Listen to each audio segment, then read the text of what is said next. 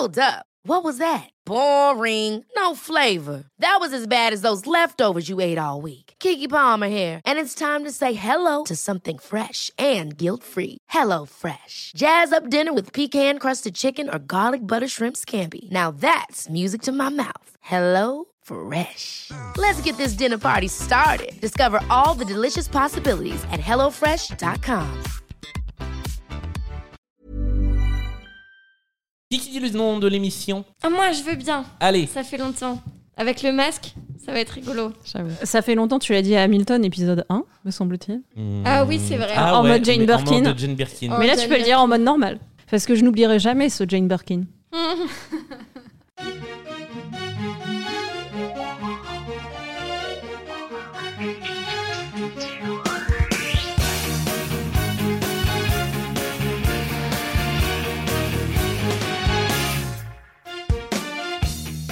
Bonsoir, bonsoir et bienvenue dans le podcast. Les rois du monde des Stones, je cherche le soleil au milieu de la nuit. À la sa symphonie, au requiem, j'avoue, je maudis tous les hommes. Nous ne sommes que des sans-papiers, des hommes et des femmes sans respect ni foi ni loi. Je veux vivre et mourir, autant vivre à en crever s'il faut mourir avant d'avoir aimé. C'est ce qu'il y a de plus beau. Aimer, c'est tellement fort, l'amour tellement possible aussi. Saison 3 Avec un masque, s'il vous plaît.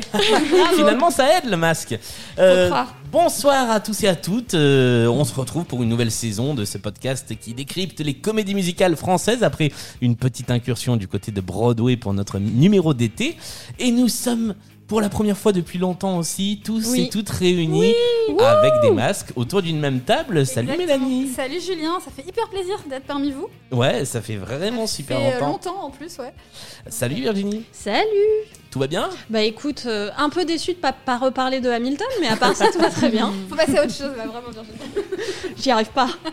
Et on va refaire Hamilton ce soir. Non, pas du tout. Je l'ai re-regardé la semaine dernière. Pareil. Salut Amélie. Et bah, salut du coup. Ça va ça va et toi, Julien Très bien. Et bonsoir Ambre. Bonsoir Julien, bonsoir tout le monde. Tout va bien également Ah bah là oui, Est-ce- tout va bien. Est-ce que vous êtes prête pour parler du spectacle dont on va parler ce soir Ah, attends le choix. Alors, Bah non.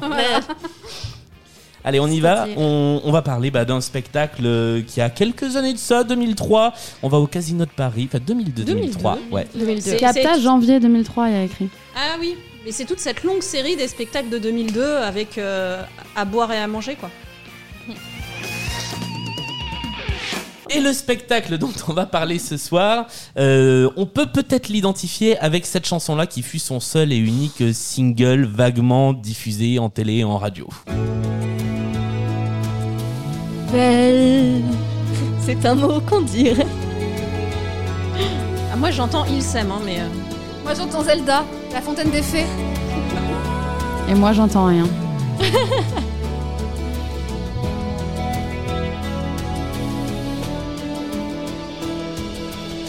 Mon petit prince qui vient du ciel.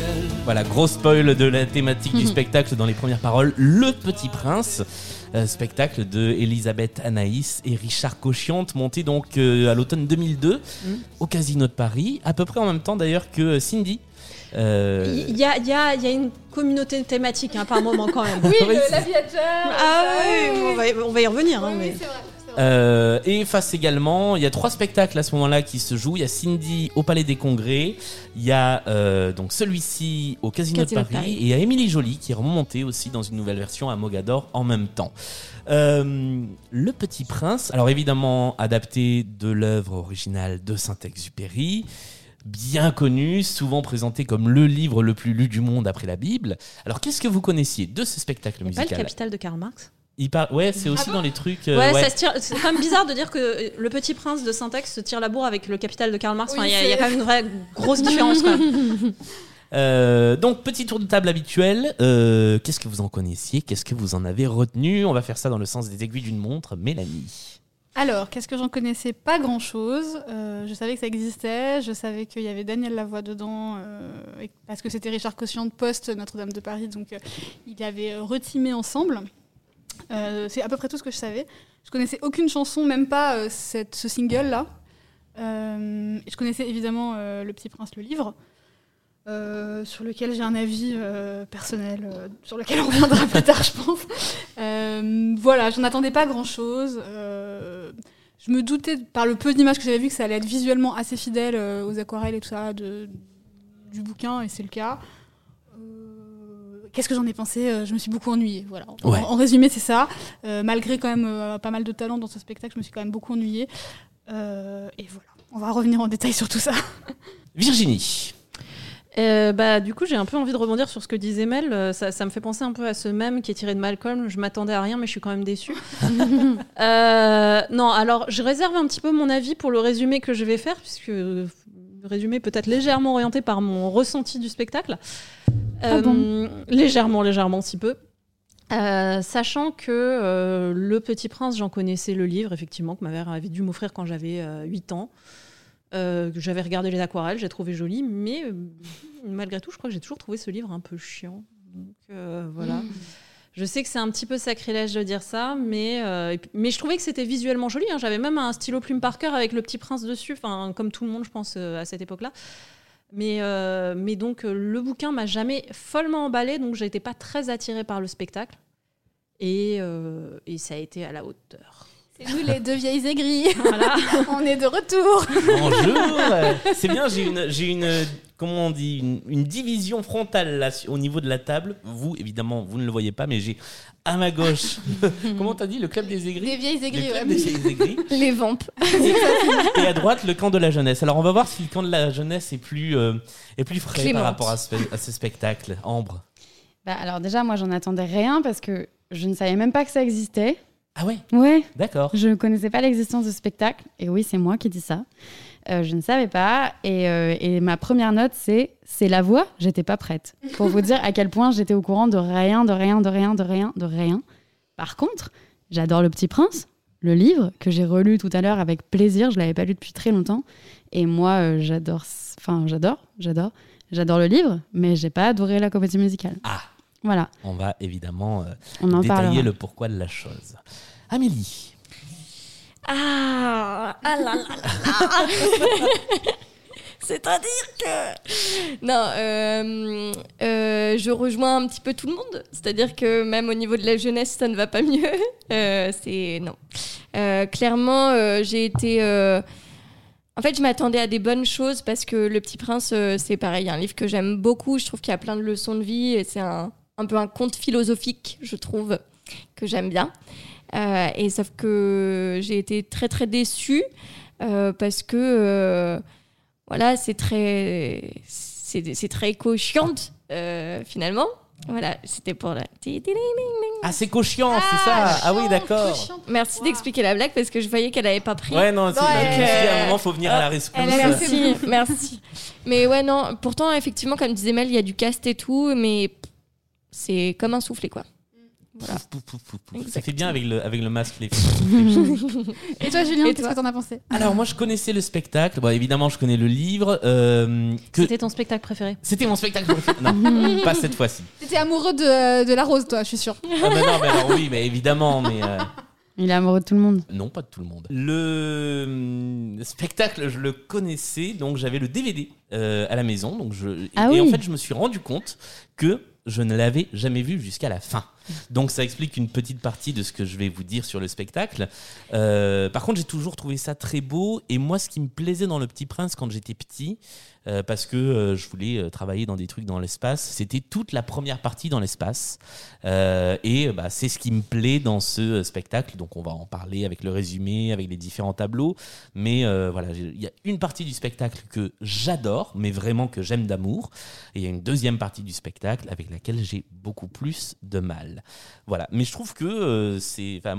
je- vais peut-être être le seul à défendre euh, plein de choses dans ce spectacle. euh, parce que pour moi, il y a un seul point faible, il plombe tout. Mais le reste, et le, le reste, j'aime bien. Non, il y a des choses à défendre. hein. Je suis d'accord avec toi, Ah, Julien. la, la scène dans Ah. l'espace est, est vraiment très belle, hein. je, suis, je suis d'accord. Non, non, il y a des- il y, a des jolies choses. hein. Et heureusement qu'il y en a, parce que sinon, on se Ouais, tire c'est une balle. bon. Enfin, voilà, donc, euh, En fait, moi, j'ai trouvé qu'en termes d'adaptation du, du conte, je trouvais ça pas pire.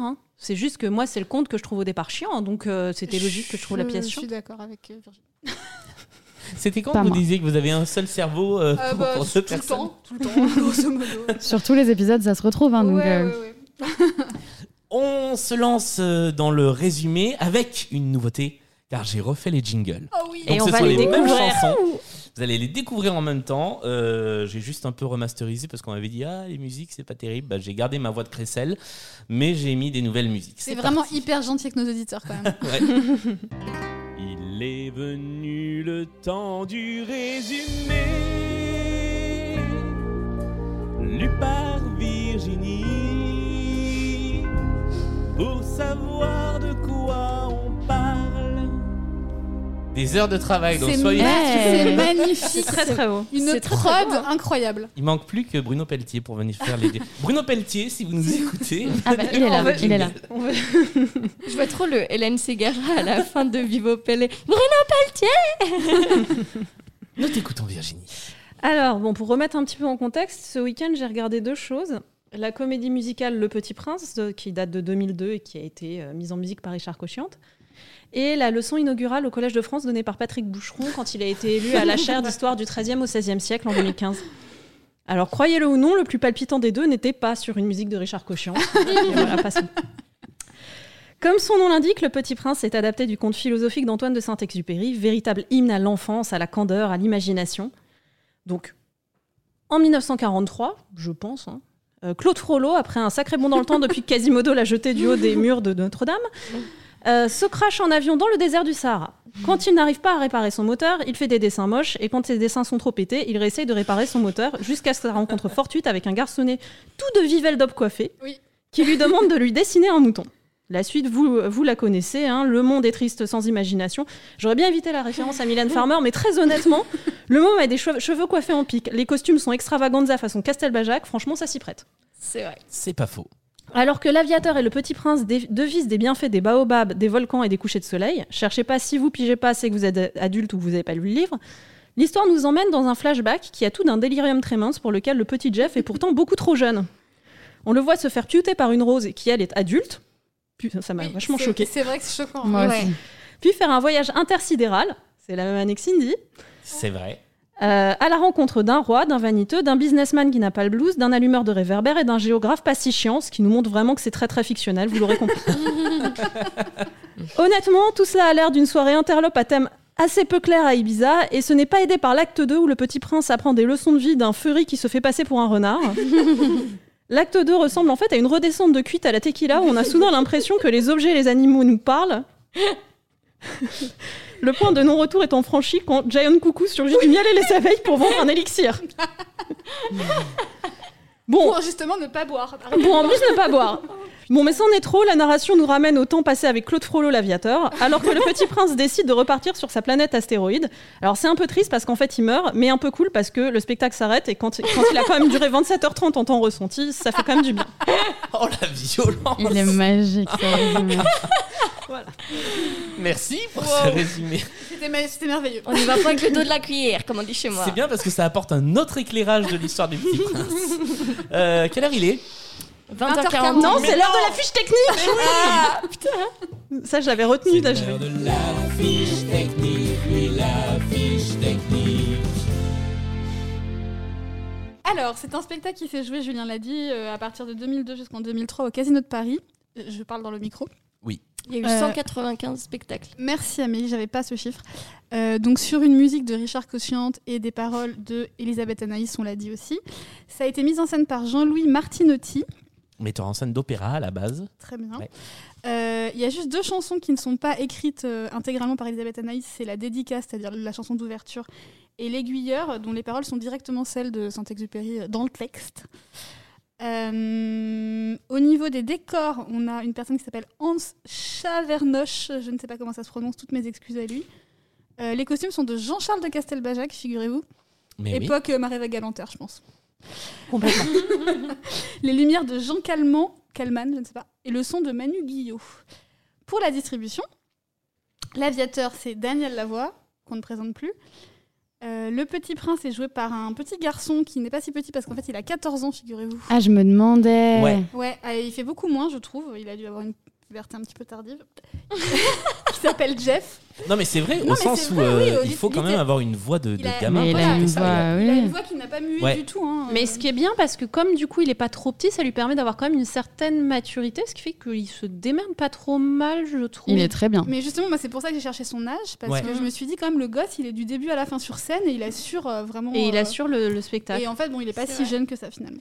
Et il était, euh, il était pas seul parce que la réglementation Sur ne permettant pas d'avoir euh, un mineur qui joue en permanence, il y avait d'autres petits princes, mais qui ont été totalement effacés par l'histoire, c'est-à-dire qu'il n'y a pas leur nom euh, au générique. C'est horrible. Ouais, je, je C'est trouve ça parce que c'est la bizarre. captation qui, qui fait ça, quoi, je Ouais. pense. Mais, ouais. Mais- Si vous êtes des petits princes oubliés, écrivez-nous. Par d'autres- exemple, sur, sur Émilie Jolie, euh, dans la version de 2002, il y avait trois, euh, trois Émilie, dont une qui était majeure d'ailleurs. La première a fait le single de Émilie Jolie et le Grand Oiseau. La deuxième a fait l'album. La troisième a fait le DVD. C'est bien Je trouve que c'est beaucoup plus fair C'est rare Ouais, ouais. hein. C'est vrai. Parce que là, effectivement, en plus, il y a eu tout un, tout un délire sur ouais, alors en plus, il habitait rue Saint-Exupéry quand il était petit, Oui, le garçon en c'est vrai, puis il est vraiment blond aux yeux bleus, etc. En face de Euh, la maison de Saint-Exupéry, je crois. Oui, voilà, Ouais, donc euh, les gens se sont pas mal touchés sur, ce, sur ces, ces petites anecdotes. euh, voilà. Euh, voilà donc pour Jeff, le petit garçon. Euh, la rose est interprétée par Katialine Andria. Que l'on a vu dans Le Roi Soleil. Voilà. Ah bon? Mais oui, c'est euh, c'est- c'est- c'est Madame de. pas reconnu. Bigné. De- c'est- Oui, c'est Françoise de Bigné. Françoise de Vigny, ouais. Oh là là. Mais oui Madame de maintenant. Ah bah, on Mais découvre. non. Je suis pas la seule. Ouf. Bah si. Mais en Quelques- fait, oui. Quelques années plus tôt. mais Maintenant que tu le dis, oui. ah, mais j'avais pas du tout capté. Et même maintenant que tu le dis, moi, par contre, euh, je fais pas le. C'est pour ça que quand euh, je disais que j'étais amoureux de la rose, ben oui. Forcément. Quelle horreur. Euh, alors, le roi euh, est interprété par Stéphane Neuville. Qui est le sosie de mon ex, c'est ça que vous je- attendez je sais pas, t'a- T'avais un commentaire à faire. donc, voilà. Le vaniteux est interprété par Laurent Ban, euh, qu'on connaît bien parce qu'il a fait plein de choses. Qu'on a déjà vu dans. Alors je confonds toujours. Avec son frère. Ouais. Voilà, c'est ça. C'est c'est pas lui qu'on a Ils vu. sont tellement différents. Les... Ben oui, dans les Demoiselles de Rochefort, c'était son frère. C'était David. Oui. C'est ça. Oui, exact. Mais ils sont Ben. tous les deux dans plein de spectacles. Ouais. En fait. Ah oui, Laurent Ban, il a été dans, dans Notre-Dame de Paris à plein de reprises. R, euh, il a fait Dans beaucoup de R, choses. ouais. Je m'attendais pas du tout à le voir. euh. En plus, je crois que les deux, ils sont à la suite. Euh, oui, parce que Oui. t'as le roi puis le vaniteux. J'ai Ouais. phasé. Ouais. Parce qu'au début, il y a que des gens qu'on connaît pas, à part Daniel Lavoie. Et puis là, il y a les deux qui arrivent et j'étais en mode quoi? Bah, que Quoi? des gens qu'on connaît pas, euh, au final, si. Et en fait, si, parce qu'on l'avait pas Soleil. reconnu. C'est vrai. Euh, le géographe est joué par Christophe Serino.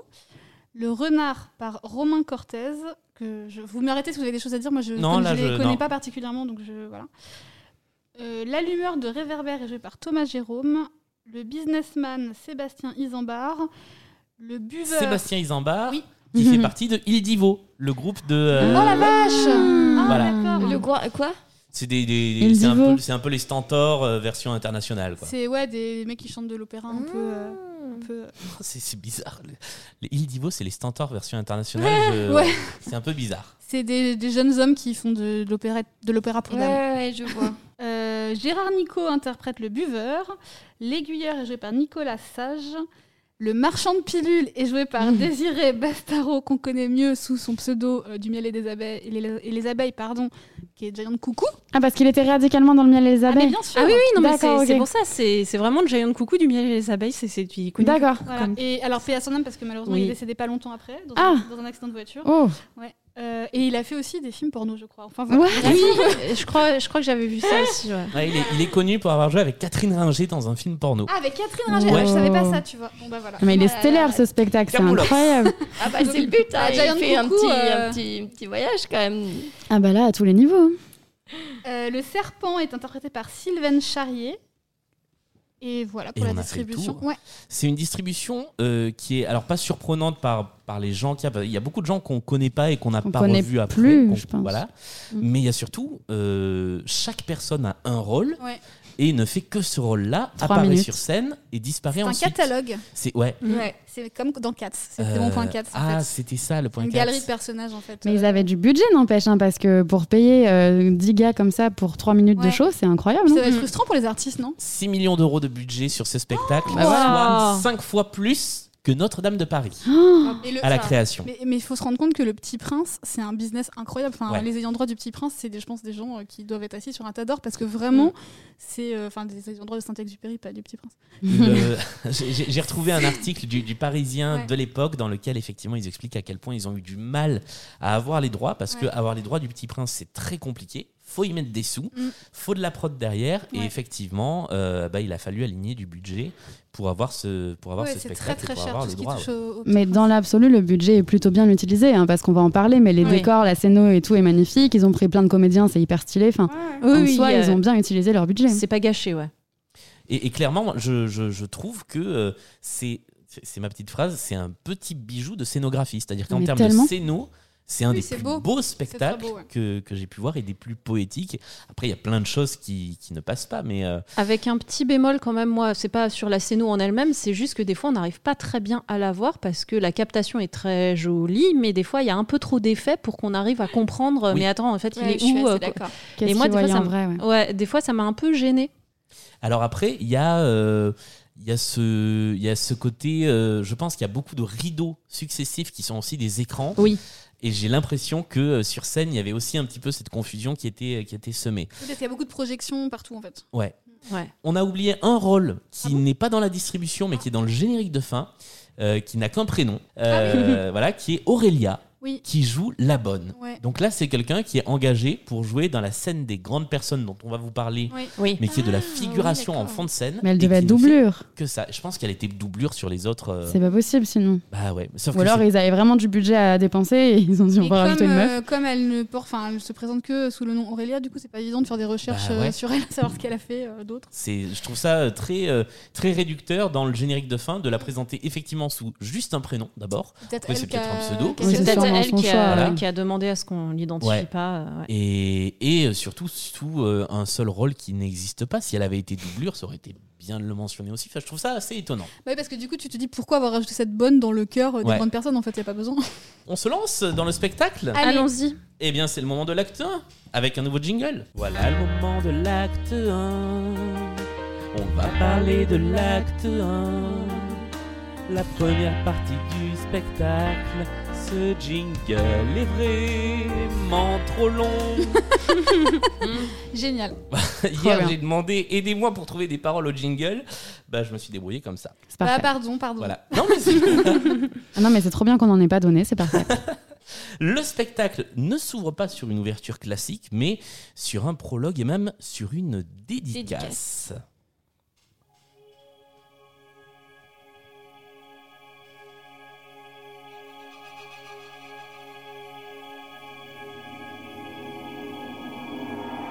Je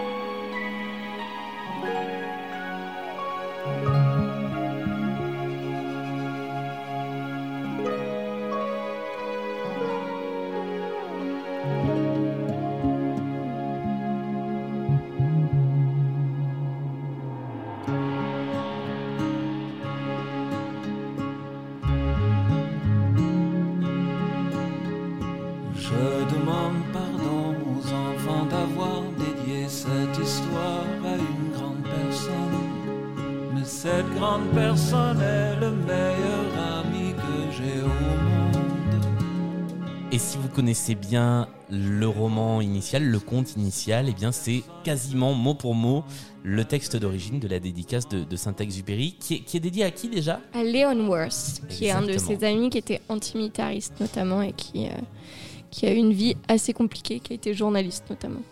Ça nous donne un peu la tonalité du spectacle. Alors déjà, avant qu'on parle de cette chanson en particulier, est-ce qu'on peut s'interroger sur la pertinence de d'intégrer la dédicace au spectacle en fait? Euh, C'est pas un peu trop littéral comme, comme truc quand même un Bah, petit ça, peu. ça, ça fait déjà euh, un arrêt dans, dans le rythme avant même ça. que ça commence. C'est-à-dire qu'on n'a même pas, enfin on commence pas par l'histoire, on commence par le... euh, Si Saint-Exupéry avait dit « Ah ma maman chérie », ils auraient fait une chanson. En fait, moi je me suis demandé, je me suis fait la réflexion aussi en me disant que c'était naze, mais tout le long du truc en fait, je me suis, enfin ça sera dans mes flops, dans mes flops, je spoil déjà, mais effectivement il n'y a pas d'adaptation en fait, c'est vraiment euh, tout le truc, mais juste mis en extrêmement scène. littéral. Ouais. Et, et en fait, cette dédicace, je me suis posé la question si c'était pas euh, potentiellement dans les droits d'auteur, etc., qu'on leur a dit ok, mais dans ces cas-là, on veut qu'il y ait la dédicace. Je sais pas à quel point ils ont le droit Ah, de faire ça. Ça, c'est po- ça, ça. possible. hein. Ouais. C'est très possible, mais L'autre, euh, moi, ma, ma théorie, c'était plus que ça servait de, euh, de point de départ à un des, des- comment dire, une des idées globales euh, du, du spectacle, qui est un des, une des phrases D'avoir l'âme fortes. l'âme c'est- d'enfant. Euh, les voilà, grandes toutes les personnes. grandes personnes ont d'abord été des enfants, mais peu d'entre elles s'en souviennent. la Bah oui. euh, oui, vrai. Ouais, ça annonce ça, mais c'est vrai que ouais, je, je vois, je vois assez bien. Ça correspondrait un peu avec le côté très littéral. Peut-être les ayants droit ont dit euh, ouais, ok, on te laisse l'adapter, mais en fait, euh, In extenso. Ouais, euh, on, Ouais. on- on contrôle l'adaptation et t'éloignes pas trop, quoi, parce que euh, peut-être qu'ils ont vu plusieurs adaptations d'œuvres d'œuvres littéraires et qu'ils se sont dit ouais, on va peut-être pas euh, trop pour, se lâcher. pour quoi. avoir un peu travaillé dans le domaine de l'adaptation de romans euh, en spectacle, cinéma, etc., etc., c'est tout à fait euh, quelque chose qui est possible en fait. Ça, Ouais. enfin, ça dépend des œuvres. hein. Quand on est un petit auteur, euh, on n'a pas trop, enfin, on a moins son mot à dire, mais quand on est les ayants droit de Saint-Exupéry, c'est tout à fait le genre de choses qu'on peut imposer. Donc, euh, Mm. c'est pas, c'est pas forcément idiot euh, comme, comme idée. hein. Euh, moi, moi j'aime bien. Le, le seul truc qui m'étonne, c'est qu'il y a un changement entre le texte de la chanson et le texte de la dédicace. euh, puisque, en fait, euh, je vais vous dire, j'ai relu Le Petit Prince pour euh, préparer euh, l'épisode, ce qui se fait en 25 minutes à peu près. Oui. C'est aussi le, le- un des trucs que j'aurais à dire sur le spectacle.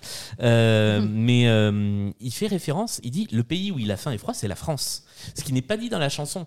Donc il m'a fallu un petit peu de temps pour euh, réaliser que quand le livre a été écrit, la France était occupée, Oui. que comme il était journaliste antimilitariste, c'était peut-être pour ça, il était et- juif et aussi juif, surtout. euh, qu'il avait faim et froid. Euh, mais je trouve ça bizarre d'avoir supprimé cet élément historique-là, euh, quitte à coller au, au texte, autant coller ju- jusqu'au bout. Euh, D'autant plus que le texte apparaît sur scène Ouais. en Mhm. projection vidéo Mm. euh, et que c'est ouais j'ai trouvé ça assez étonnant. C'est vrai. En revanche, il y a une bonne idée de mise en scène à la fin, pas de scénographie, parce que c'est pas de la mise en scène. Euh, mais avant que le rideau s'ouvre, le public se voit dans un miroir. Mm. Euh, et au moment où ils disent, euh, enfin où Daniel Lavoie dit toutes les grandes personnes ont d'abord été des enfants, ben là le public se voit euh, en tant que Ouais, grande ça c'est très beau d'avoir fait ça, oui. J'avais pas compris que c'était un miroir. Ouais, c'est en fait je l'ai Oui, compris euh, grâce au fait que euh, il y a des gens qui euh, à un moment il fait un petit coucou au public Ouais. et le public lui répond et se voit dans le miroir et fait des petits coucous comme ça. D'accord. Donc voilà. Moi, il y a juste un. Alors, pour parler juste, avant qu'on avance un peu plus, pour parler de cette intro-là, euh, pour moi, il y a concentré dès les premières minutes le problème principal du spectacle, qui est qu'en fait, il n'y a pas de mélodie vraiment. C'est-à-dire que, en fait, là, ils sont partis du texte, ils ont mis de la musique dessus, donc c'est peut-être pas le- la façon optimale euh, de faire une chanson, Mhm. mais, mais je trouve qu'on retient. Enfin, on retient pas la. Si je vous demande de la chanter, là, on vient de l'écouter il y a deux secondes, personne ne va réussir à la chanter. Ah, moi je peux mais parce que j'écoute l'album depuis 15 ans donc. Il y a- euh, je trouve qu'il n'y a pas de, de motif mélodique. Enfin, je trouve que la, Ouais. mu- la- la musique n'est pas. euh, elle- on, on retient rien en fait de, la musique de ce spectacle. Et dès le début, en fait, on, on- moi je trouve ça poussif en fait au niveau de la composition parce que. euh, bah, je, je pense parce qu'ils ont voulu garder le texte et que du coup c'est pas évident à mettre en musique et, et- et le talent musical de Richard Cochiante qu'on a pu voir sur euh, notamment Notre-Dame de Paris bah, malheureusement là ça fonctionne moins. C'est assez fou quand tu vois qu'il a pu faire vraiment des mélodies aussi accrocheuses. Enfin, je veux Oui, dire, euh, il a quand même gagné une victoire de la musique euh, sur, euh, sur Belle. euh, et, et- et il avait même dit que la mélodie, il l'avait avant le spectacle de toute Mais façon. oui, c'est quand même quelqu'un qui a des très belles Mais mélodies. bien sûr et là et dans ce spectacle je trouve vraiment pas enfin il n'y a aucune chanson marquante je trouve Alors- parce que aussi, ah, vas-y vas-y. Mais parce que aussi, c'est une chose euh, d'écrire des paroles euh, et de la musique et tout ensemble. Euh, C'en est une autre d'écrire une musique sur des. C'est même pas des paroles en fait. Oui. C'est que du coup, euh, t'as pas de rime, t'as même pas de rythme en fait. Les phrases, euh, autant tu peux avoir une, une phrase A qui, qui fait 6 pieds de long et la phrase B qui en fait 2. Je suis entièrement d'accord, mais du coup, sur, ce, sur, sur, sur ce, cette intro-là, c'est évidemment Mais ça la oui, raison, oui. parce qu'ils ont repris le texte mot pour mot. Mais même sur les autres, je trouve chansons d'après qui sont pourtant réarrangées Oui, au niveau c'est des vrai. paroles. J'ai un peu la même remarque à le, faire. le problème est persistant sur tout le spectacle, Ouais. Effectivement. moi, je le trouve dur euh, au sens où, alors il n'y a, pas de- y a pas de tube, il n'y a pas de mélodie aussi accrocheuse qu'on a pu en avoir, mais je trouve que la mise en musique des textes, et moi je la trouve très très belle. Enfin, je trouve ça très. euh, ça, ça, me, ça me porte et. euh, et en fait, j'ai- j'ai- moi, j'ai découvert l'album avant de découvrir le spectacle.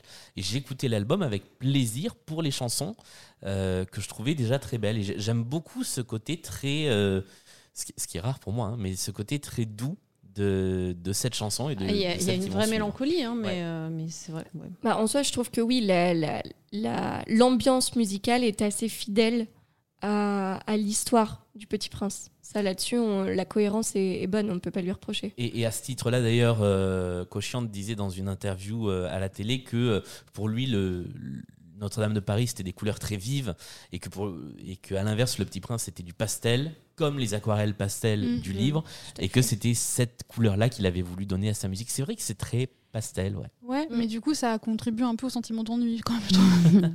Ouais, c'est fade, ça. quoi. C'est, c'est, ouais. L'autre élément qui contribue à ce sentiment d'ennui, c'est je trouve qu'il n'y en a pas tant que ça non plus des chansons en plus, ce qui permet d'enchaîner sur la suite parce que euh, il y a quand même pas mal de passages euh, très dialogués. Quoi. Ouais, et on Mm. va peut-être écouter effectivement le, le début du spectacle, c'est-à-dire l'accident d'avion et euh, les premiers mots de Daniel Lavoie euh, sur scène.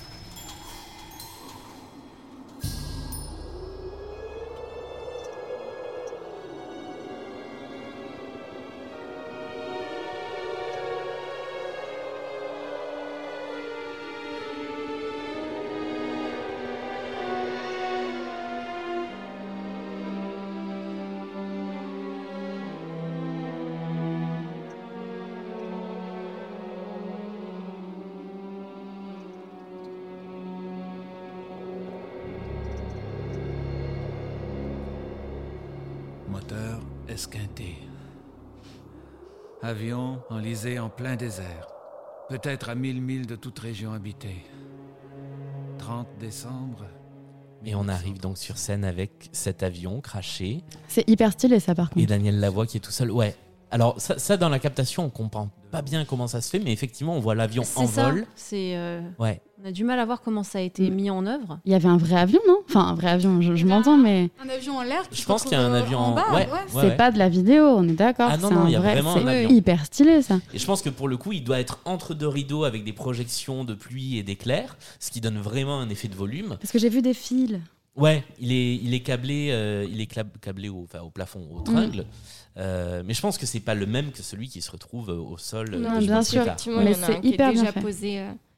Mais oui, oui, c'est c'est très bien fait. Et là, on se retrouve du coup avec une, euh, juste une tente sur scène, la voix de Daniel Lavoie et un espèce de, de noir plateau et, et juste la lumière euh, de la tente euh, qui a, qui a l'air d'être une petite, une petite baladeuse, Ouais. enfin une, Et une en lumière. fond, euh, sur des écrans, il y a les dunes du désert. Ouais. Mm. Euh, on va avoir ce, ce décor du désert évidemment assez omniprésent dans, dans tout le spectacle. Euh, là, vous avez vu, on a donc une longue scène et en fait, on va avoir une alternance comme ça de chansons qui sont pour la plupart pas très longues et inversement de scènes qui, elles, vont durer 3, 4, 5 minutes. C'est ça. Euh, on peut les timer en plus parce que dans l'album intégral, il y a tout. Il y a à la fois les scènes parlées et les, et les chansons. Euh, donc là, par exemple, on a euh, la dédicace durée euh, 2 minutes 58, euh, la scène parlée dure 3 minutes 10 et la chanson d'après dure 2 minutes 45. Mm. Donc il y a plus de temps parlé ou de temps de silence sur scène que, euh, que de temps chanté. Bah, moi, je dis c'est tant mieux sur ce spectacle. Oui, je suis plutôt d'accord avec Pour moi, ça aurait dû être une pièce de théâtre en fait. Ouais. En fait, c'est à ce moment-là, effectivement. Moi, je me suis fait la réflexion pendant le truc, euh, c'est de me dire, mais pourquoi en fait tu vas en faire une comédie musicale, une pièce de théâtre, euh, ça aurait été très bien. Parce qu'en fait, là, on a une attente de- d'avoir des, des, des musiques qui vont un peu euh, dynamiser le truc et, ça flingue le rythme. En Et fait. puis on attend des tableaux un peu aussi. Ouais, ça vous a pas manqué ça Le Si. fait qu'il y a zéro choré et tout, genre pourquoi pas? Mais en fait, faites une pièce de théâtre. Mais en fait, c'est après- ça, c'est que c'est- pas, c'est pas du tout une comédie musicale et ça aurait pas dû l'être. Il y a eu des, ada- des adaptations théâtrales Alors, il y a eu plein, Oui. plein, plein d'adaptations Ouais. théâtrales. Euh, je fais un big up à la compagnie du Vélo Volé qui a monté une super adaptation au théâtre du, au studio Héberto, euh, qui, je pense, le refera encore quand ce sera à nouveau euh, possible et facile. Euh, mais oui, oui, il y a eu énormément d'adaptations du Petit Prince.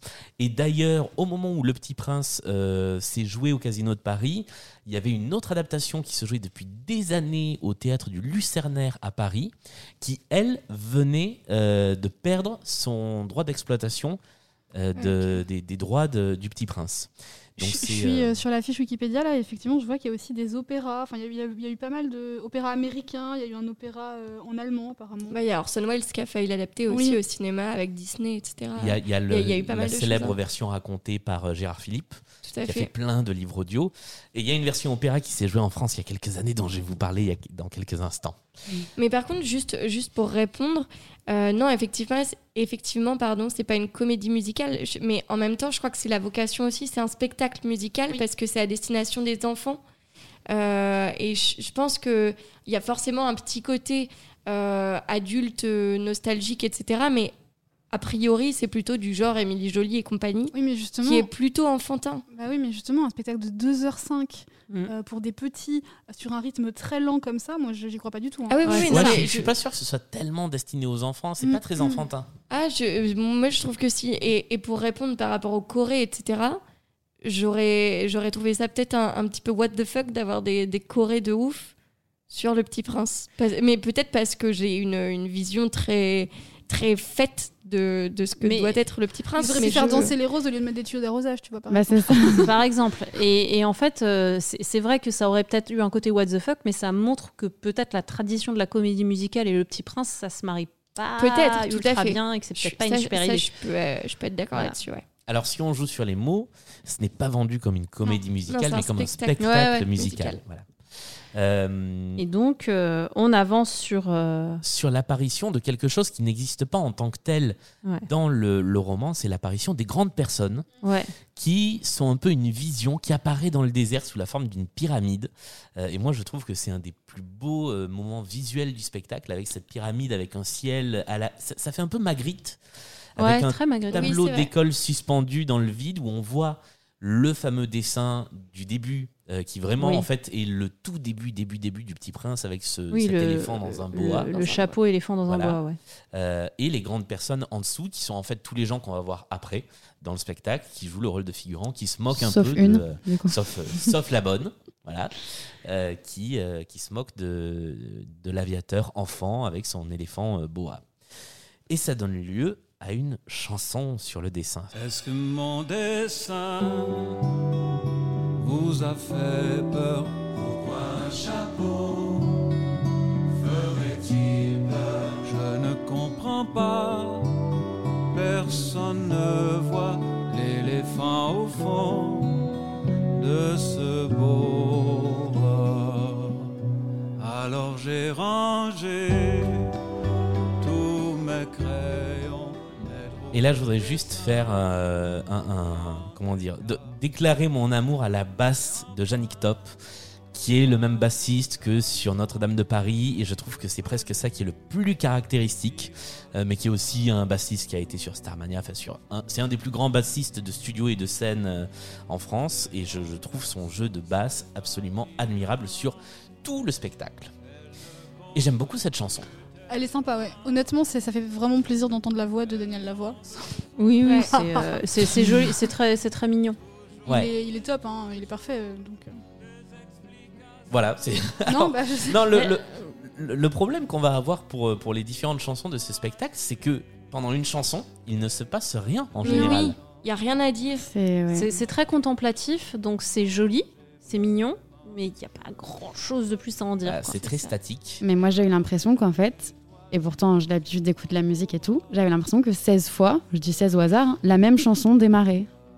Il y a Vraiment. un petit peu ce souci-là sur euh, les, les chansons de Daniel Lavoie en, en solo. C'est Christophe Maé qui a hein. écrit. euh, Mais euh, Big up. oui, il se passe vraiment rien parce qu'en plus, même, même au niveau des protagonistes qui sont sur scène, et ils sont donc nombreux, hein, puisqu'il y a toutes les grandes personnes, ils sont debout derrière un espèce de rideau euh, Covid là. Ouais. un plexi. Ouais. Et, euh, Ils étaient en avance, ils étaient en avance. Voilà, et, euh, et ils bougent pas trop. Et, euh, et Daniel Lavoie marche un petit peu vite fait sur le devant de la scène, mais pas non plus un truc de dingue. Euh, Il y a juste un truc assez sympa, il y a un petit. euh, Pardon, je me suis en train de me faire, euh, de me faire lécher les doigts en même temps par, Voilà. euh, par Maggie. le- drapeau. Maggie est un chien. Donc voilà. bon, après tout, il y a une rose qui embrasse euh, le petit prince, donc on Là, sait plus euh, point on quoi en est. son chien là. ouais. Euh, Donc en fait, on est, Maggie, on est Maggie, 6 euh. pour enregistrer, ou 6 et demi euh, relativement au fait que, que, que Mel est, est très enceinte. Oui, mais, euh, mais on a aussi le chien de Mel qui fait des petits On est Je suis, sept, en fait. avec toute la smala. c'est ridicule. Euh, non, ce que je voulais dire, c'était quoi? Oui, si, il y a un petit, euh, un petit truc de, de décor un peu, un peu sympa, c'est qu'il y a un tableau avec le dessin euh, qui tourne. Oui. Euh, avec d'un côté le boa euh, avec le chapeau, celui Ouais. de la grande personne, et de l'autre côté, on voit l'éléphant dans le boa. euh. Boa fermé, boa ouvert. Voilà, c'est ça. Et du coup, ça, ça tourne euh, d'un côté et de l'autre. euh, du coup, c'est assez chouette. Je pense Ouais. surtout notamment pour les enfants, pour bien comprendre le jeu. Heureusement qu'on a un vigile pour Maggie. C'est... Et, et du coup, qu'est-ce qu'on pense de cette métaphore, allégorie euh, des grandes personnes qui sortent de nulle part, qui sont dans sa Ah tête Ah. et qui machin? Ça, m- moi, j'ai mis mille ans à comprendre. Alors, je suis la blonde du groupe, hein, certes, mais vrai, alors que j'adore le petit prince et tout, mais j'étais en mode, vous, vous êtes qui? Ah, ok. Et pourquoi? Et franchement, j'ai pas aimé. Ah ouais? Ouais. Moi non plus, j'ai pas trop aimé. J'ai compris, mais j'ai pas aimé. moi, moi, j'ai juste une question parce que j'ai- pas lu Le Petit Prince depuis très longtemps et je me souviens plus pourquoi à ce moment-là, alors qu'il est craché dans le désert, il repense à son dessin de boa avec le. En fait, c'est le, quoi c'est le tout début de son. Il, il raconte ça avant même de raconter. euh, c'est- un peu inversé par rapport au, Ah. au livre, c'est-à-dire que le livre commence par quand j'étais petit, je dessinais des, Ah oui, des éléphants Ok. dans des Ouais, bois, c'est ça.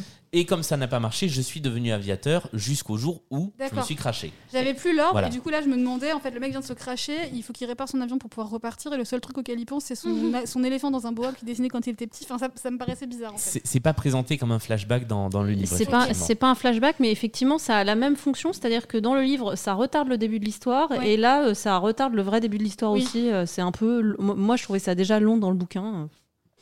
En Qui fait c'est un peu gros sabot, en fait c'est un peu genre on va vous raconter une histoire où en fait les grandes personnes elles comprennent rien parce qu'elles n'ont pas d'imagination et en fait les enfants c'est eux qui machin.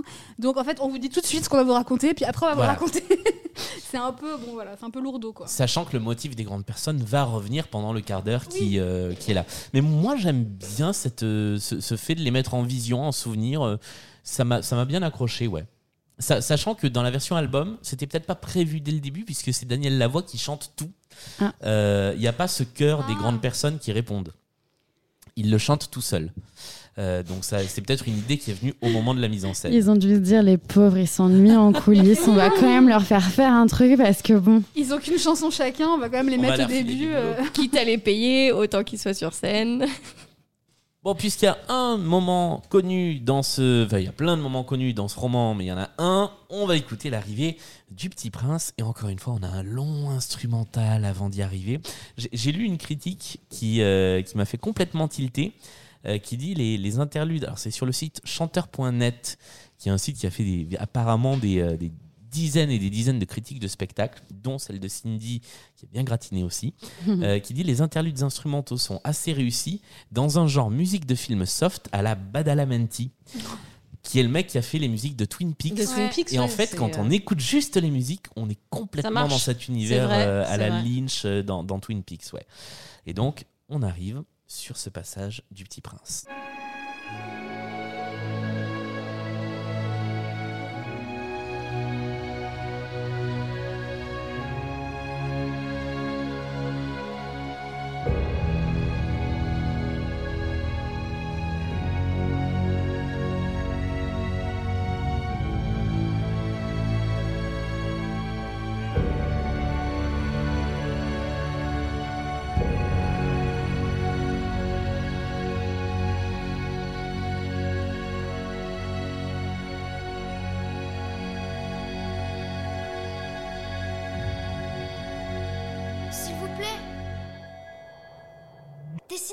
Dessine-moi un mouton.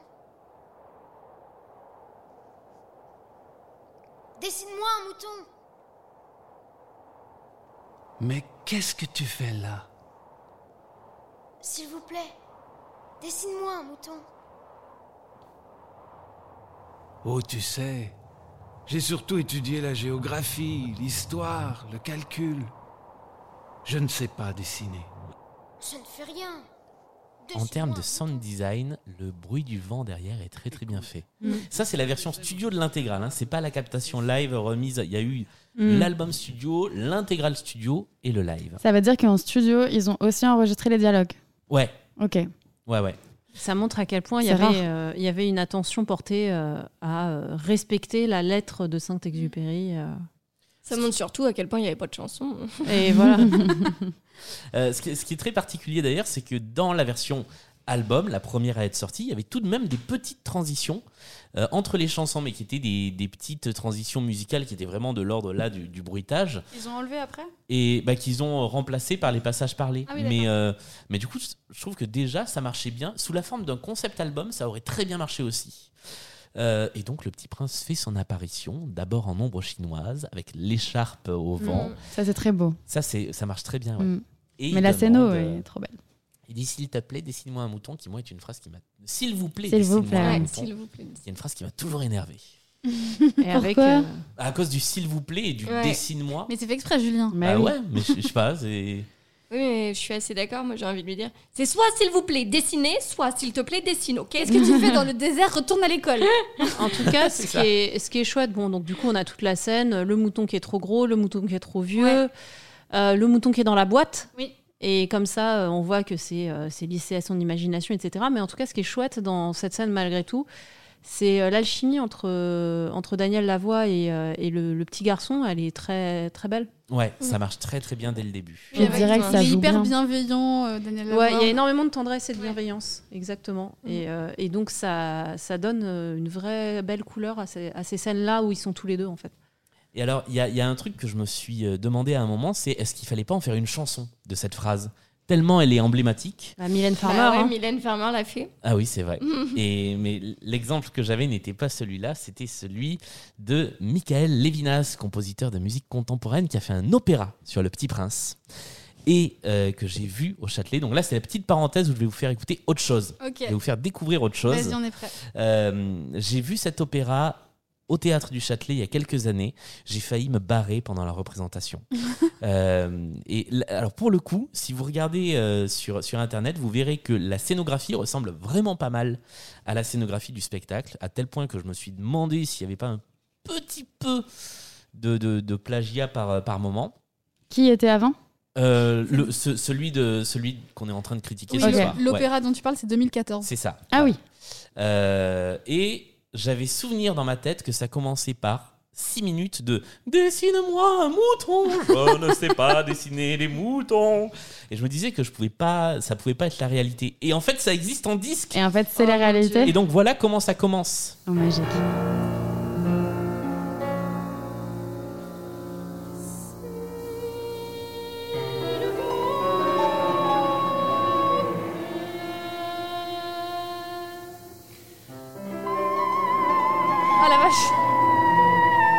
On reprochait à la co- à- au, la- au spectacle musical de pas être assez audacieux. euh.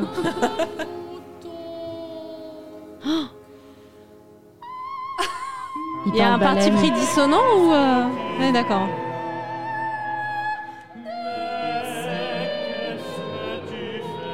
On se croirait dans Nemo, les gars.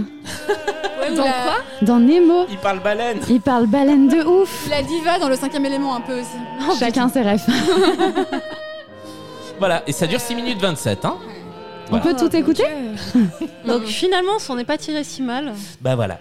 J'ai et en fait je suis allé voir le Petit Prince au Châtelet avec dans la tête les images du spectacle de Cochiante euh, et d'Elisabeth Anaïs et je suis arrivé devant ça et je vous jure j'ai passé une demi-heure du spectacle à m'endormir et le reste à me demander si je me levais et je partais. Voilà, À parce que l'intégralité est comme ça. Oh, T'aurais pu rire aussi. Bah, Il y a un moment En vrai. nerveusement euh, au début c'est- ça m'a fait effet euh, Omar Sy dans Intouchable quoi, vraiment. Bah oui. Euh, voilà, je propose qu'on revienne à notre spectacle. Mais du coup, on va être euh, dithyrambique sur la, la beauté de ce spectacle. Et là. voilà, c'était ça. Je voulais un peu vous, vous faire une petite. euh, Euh, la particularité du Petit Prince, c'est que euh, il ne répond jamais aux questions qu'on lui pose, ou alors il répond par d'autres questions qui donnent des indices.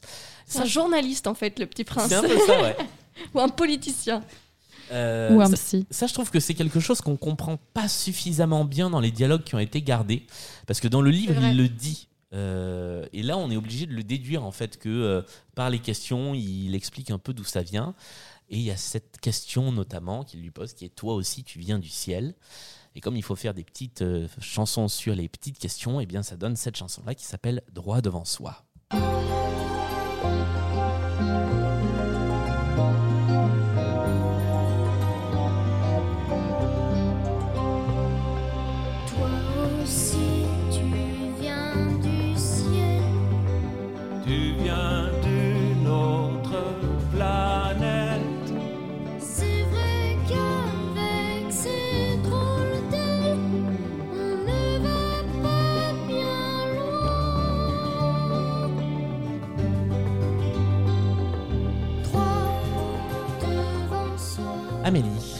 Alors, si je peux juste faire un petit correctif, euh, il lui demande pas euh, où il habitait tout, c'est parce qu'il lui dit euh, je peux attacher ton mouton. Et il lui dit euh, mais pourquoi tu veux l'attacher? Et il dit bah, euh, bah, pourquoi Ah oui, qu'il s'en aille Et moi, il dit tout. mais tu veux aller où? Et droit devant toi. Ouais. Et, et du coup, c'est le point. Ça ressemble pas à. Et donc, euh, est-ce que sur le refrain, vous ne trouvez pas que ça ressemble un peu au chant de l'alouette dans Roméo et Juliette? Moi, je, vois, je vois ce qu'Amélie veut dire. Je, ouais. Donc, je- suis intéressée de savoir si les auditeurs euh, le ressentent ou pas, ou si je suis encore à côté de la plaque. Moi, moi, je ressens une, une ressemblance, mais je suis incapable de dire avec quoi. Et j'aurais pas dit le chant de l'alouette, mais j'aurais dit si. Alors attends, ça y est, ça me revient. Avec un autre truc de cochiante. Avec euh, question de feeling, peut-être? Oh non, bah pas Non, du tout. non, non, non. C'est juste une question de feeling. Avec C'est une beaucoup autre Moi, chanson j'ai vraiment l'impression qu'à chaque fois, les, les instrumentaux de ces débuts de chansons, c'est euh, c'est Il s'aime euh, de Daniel Lavoie. Mais est-ce que justement la voix de Daniel Lavoie. euh, Mais ça Ouais, aide un petit peu, mais euh, mais il y a un côté, euh, à chaque fois, ça me fait penser, c'est très compliqué. Parce que pour le coup, Il s'aime de, de Daniel Lavoie n'est pas une chanson Mais composée oui, c'est ça, c'est Ouais. ça. Donc, Ah, euh, ou peut-être attends, pour elle. Ah, c'est oui, peut-être ça ça. fait, un, ça fait Ouais. un peu penser à pour elle, ouais. C'est peut-être ça. Ma maman était une grande fa- enfin, est une grande fan de Cochiante, même si Cochiante n'a plus sorti d'album depuis euh, 30 ans, mais, euh, mais du coup j'ai découvert. big up euh, à ta maman, Julien. donc, euh, on, coucou, maman. on l'embrasse.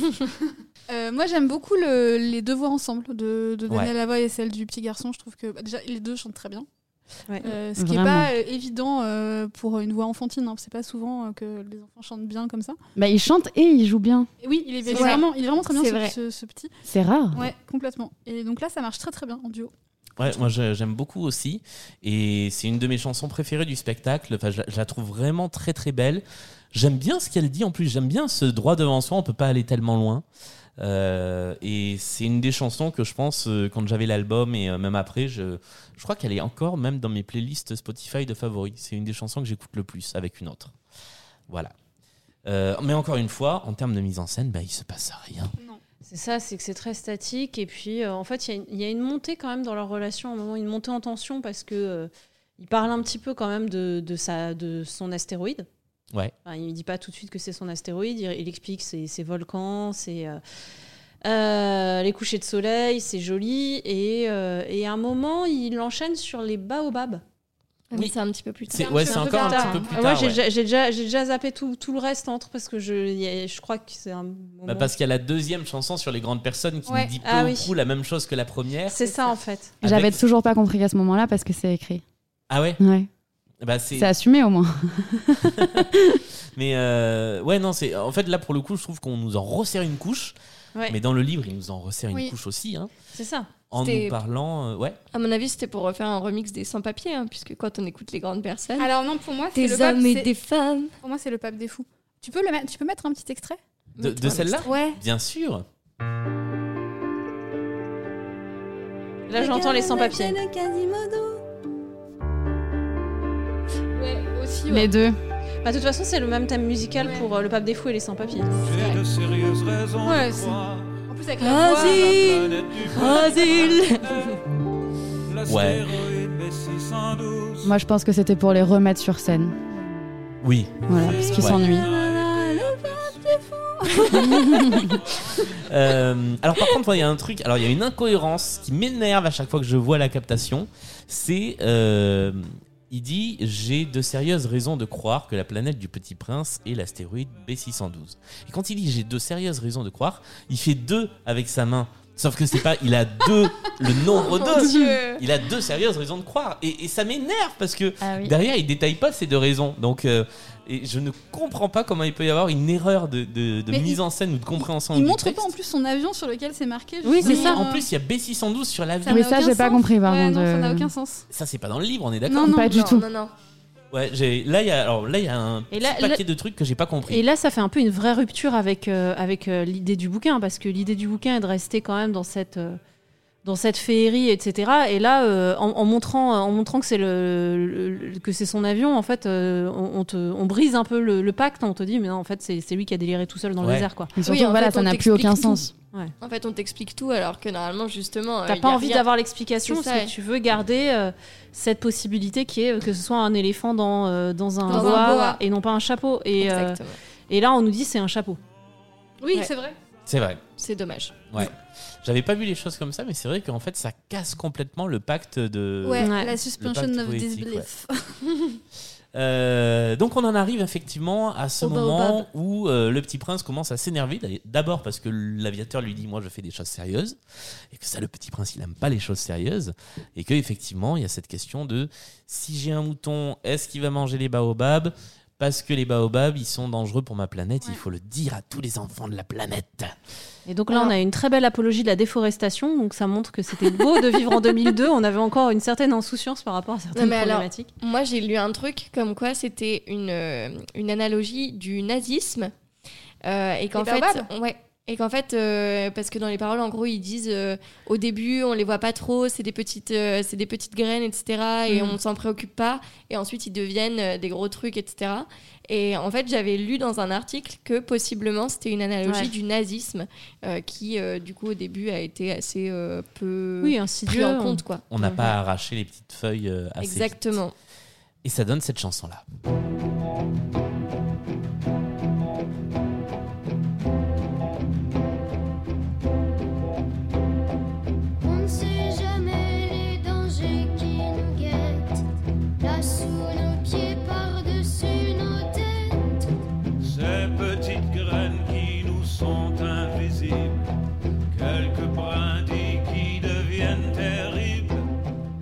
moi j'adore encore cette chanson. hein. Là on est sur euh, une série de chansons vraiment que, que j'adore euh, de Le- bout en bout. Ouais, le, le- Ah bah pas de bout en bout justement. Ah. J'aime beaucoup le début aussi. Ouais. Et par contre, pourquoi après les grandes personnes arrivent pour dire baobab, baobab Ouais, c'est bon.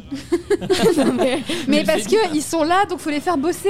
Ah, C'est ça. putain, Et puis, ça, il y a- m'a saoulé. Il y a d'autres trucs bizarres. Il y a quand même une graine qui tombe. Au début, j'ai cru que c'était un téléphone. Genre, j'ai pas. Mais moi, j'ai rien compris à ce show, en fait. Genre, euh, mais toujours, c'est assumé. J'ai vu vite que c'était une graine, hein, mais ça ressemble à rien, ce truc. Ah bah moi j'ai alors j'ai adoré ce Ah, quand truc de la graine qui tombe. euh, Ouais. Bah en fait c'est le début de la chanson. Déjà c'est le premier gros changement de décor entre gros guillemets parce qu'on passe au noir complet. Ils ont fait tomber une graine. euh, en faisant tomber cette graine, c'est très rapide contrairement à tout le reste. Euh, donc j'ai bien aimé. Parce qu'il Et, se passe quelque chose. bah voilà, il se passe quelque chose. Euh, Monopoly. Pardon. Et, euh, alors, j'ai vu après en relisant le livre que c'est il y a à peu près cette phrase dans le livre, mais en tout cas, en voyant le show, le comme on doit faire le matin sa toilette, on doit prendre soin de sa planète. Oui. Alors, grave, certes, mais j'étais pas prête. Pour moi, j'avais vraiment l'impression qu'il avait cherché une rime improbable. Et en fait, non, c'est non, non, c'est écrit. vrai. Mais c'est, c'est ouh, tu te prends ça dans la face et t'es là. Ah ouais, il a vraiment chanté ça Ouais. Euh, de la même manière qu'ils ont placé le, les ossires. J'aime beaucoup ce, ce mot. Ce serait euh, les oxyres, pardon. Euh, Ah oui, euh, du verbe. du verbe le oxyre. Ouais. Et, et j'aime bien que ce soit calé comme ça dans les paroles. Euh, longtemps, je croyais qu'il disait mais aussi il faut les anéantir. Et en fait, non, c'est les oxyres, les anéantir. En tout cas, je crois. Ou alors c'est mais aussi et c'est très moche. Et après, il y a des, branches de baobab qui arrivent Ouais. euh, dans l'espèce de pyramide maçonnique là. Et- C'est vrai que ça, fait joli. un peu Illuminati, ouais, Ouais, pyramide. Et euh, c'est assez cool ça, ouais. Ouais. Euh, et petit à petit, ça recouvre les grandes personnes qui, pour le coup, vont disparaître. Ouais. C'est le dernier tableau où elles sont là. Euh, et Merci. on a, on, on a quand même une référence au dessin original Oui. de, euh, de Saint-Exupéry, qui est à un moment dessiné par euh, le personnage de Daniel Lavoie, et que le petit prince déchire pour en faire des, des petits confettis. Euh, sachant que il y a quelque chose qui n'est pas dans le, dans le spectacle, c'est l'allusion justement au euh, monsieur sur sa planète qui avait laissé pousser des baobabs et qui s'était Mm. laissé envahir. Et je me suis vrai. demandé si ce passage avec les grandes personnes qui sont envahies par les baobabs n'était pas un moyen Oui, de remplacer ce truc-là. Ouais. On continue dans l'histoire, enfin dans l'histoire, dans, dans... En fait, c'est ce qui, est, ce qui est difficile à suivre, c'est qu'effectivement, on a plein de... Temporellement, c'est compliqué parce Oui. que sur une période de 7 jours, en fait, on va nous raconter euh, des années de voyage. Euh, et donc, on revient dans le désert. D'un coup aussi, pareil, de la même Mm. manière que la lumière s'est éteinte, on revient au désert d'un seul coup. Euh, et le petit prince s'énerve un peu parce que euh, la guerre des moutons et des fleurs, c'est quand même un truc important. Tu as raison. Faut pas laisser pousser les petits baobabs. Dans certaines circonstances, sur certaines planètes, c'est un très grave danger. Voilà. Moi, j'avais signé pour ce podcast pour parler de Tu as l'air- chansons. Daniel Lavoie, c'est pas. euh, la- en, en comédie, c'est pas. Ouais. euh, Ouais, il force un peu. hein. ouais. Ah, surtout qu'il faut gommer l'accent euh, québécois, Québécois, et que ça s'entend un peu, ouais. Ouais. Il faut attendre. Attendre quoi? Attendre Bizarrement, ça lui donne un- presque un peu un accent du sud. C'est vrai, c'est ouais. Moi, je me demande comment il a vécu de faire ce spectacle. Je me suis posé cette question-là. Genre, est-ce que lui, il kiffait? Voilà. Eh bien, Daniel Lavoie, si vous nous écoutez, venez. Dites-le. Pas le même jour que Merwan Rim, mais venez. Et dites-nous. Merwan Rim, ça fait trois ans qu'on l'attend quand même. hein. planète où il y a un monsieur qui n'a jamais rien fait d'autre que des additions. Il n'a jamais respiré une fleur, jamais regardé une étoile. Et toute la journée, elle répète comme toi Je suis un homme sérieux, je suis un homme sérieux. Et ça le fait gonfler d'orgueil. Mais c'est pas un homme, c'est un champignon Un quoi? Un champignon Oh, Il y a des millions d'années que les fleurs fabriquent des épines. Il y a des millions d'années que les moutons mangent quand même les fleurs. Et c'est pas important ça, la guerre des moutons et des fleurs? Bon, tout ça pour nous vendre que il a une fleur et que euh, sa fleur lui manque. Et c'est la chanson suivante.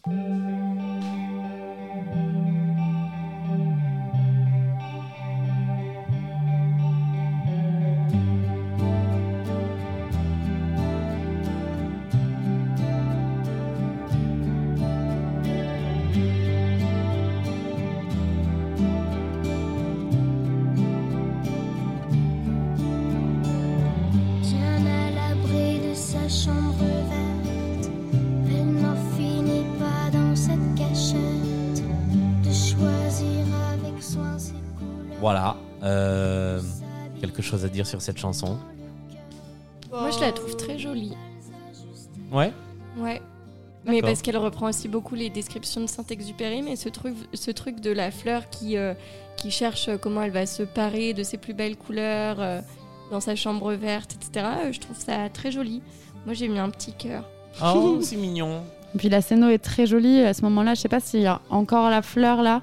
Non, alors là. euh, Pas encore, ju- justement. Justement, là, on a rideau baissé, noir sur scène, et juste le petit prince tout seul, le temps que derrière on change de. Avec la, on galaxie, décor. euh, Voilà. avec la galaxie projetée euh, Et derrière. voilà, petit à petit, le décor spatial arrive derrière, effectivement, et on commence à avoir la planète qui arrive, et cette petite fleur qui pousse comme un tuyau d'arrosage, effectivement, euh, et qui l'observe avec une loupe, et loupe qui va être une belle astuce de, euh, de scénographie pour la suite. Carrément, j'ai bien aimé aussi. Ça, c'est très très ouais. beau ça. Mais, Mais donc, c'est, euh, cette fleur est belle, mais elle est menteuse, elle est compliquée, elle est prétentieuse. Il, était, il était comment par rapport aux femmes déjà C'est un gros mascu en fait, le petit prince. Euh, eh bien, on va l'écouter, cette, cette fleur qui donc apparaît dans une, une grande, grande loupe qui matérialise la petite, petite loupe que le petit prince a à la main. Et ça, pour le coup, je trouve que c'est une des meilleures astuces de mise en scène du. Ouais. Il y a, il y a du plein de choses très, Ouais. très jolies et très créatives des- sur, la, sur la mise en scène et la scéno. Et donc, la, la rose apparaît comme ça en sortant de la planète dans un costume vert, euh, vert un peu fluo avec une. Comment ça s'appelle? Une, une tulle? Une tulle rouge. euh, Collerette. autour qui fait ouais, Ouais, une une collerette. collerette, ouais. Vous êtes belle, mais bien compliquée. Point compliqué. Je me réveille à peine. Ah, je vous demande pardon. Ah, je suis toute décoiffée. Et je suis née en même temps que le soleil. Elle est belle. Mais elle est chiante. Ah, c'est un peu l'idée globale.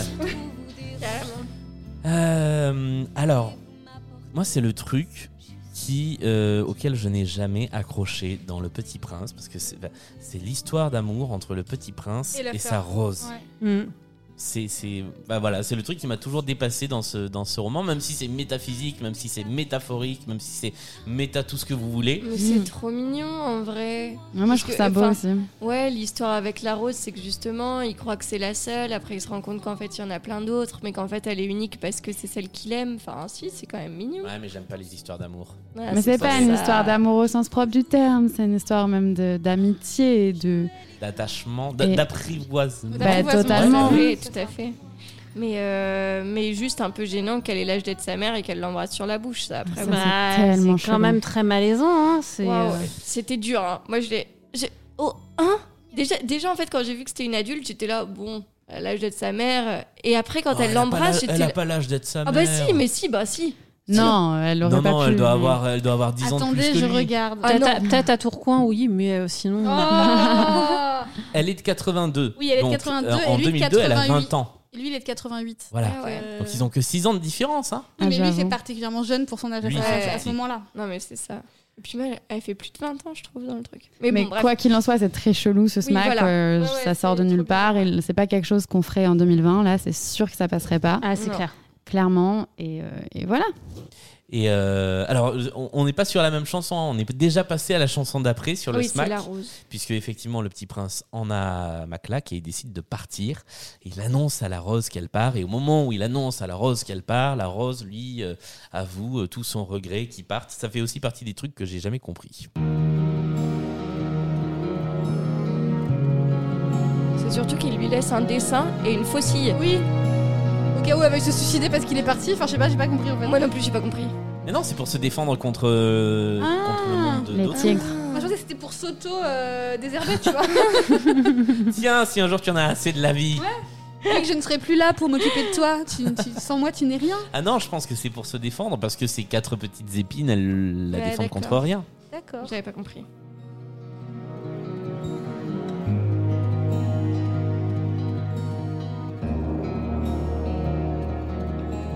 Adieu. Adieu et tâche d'être heureux. J'ai perdu du temps.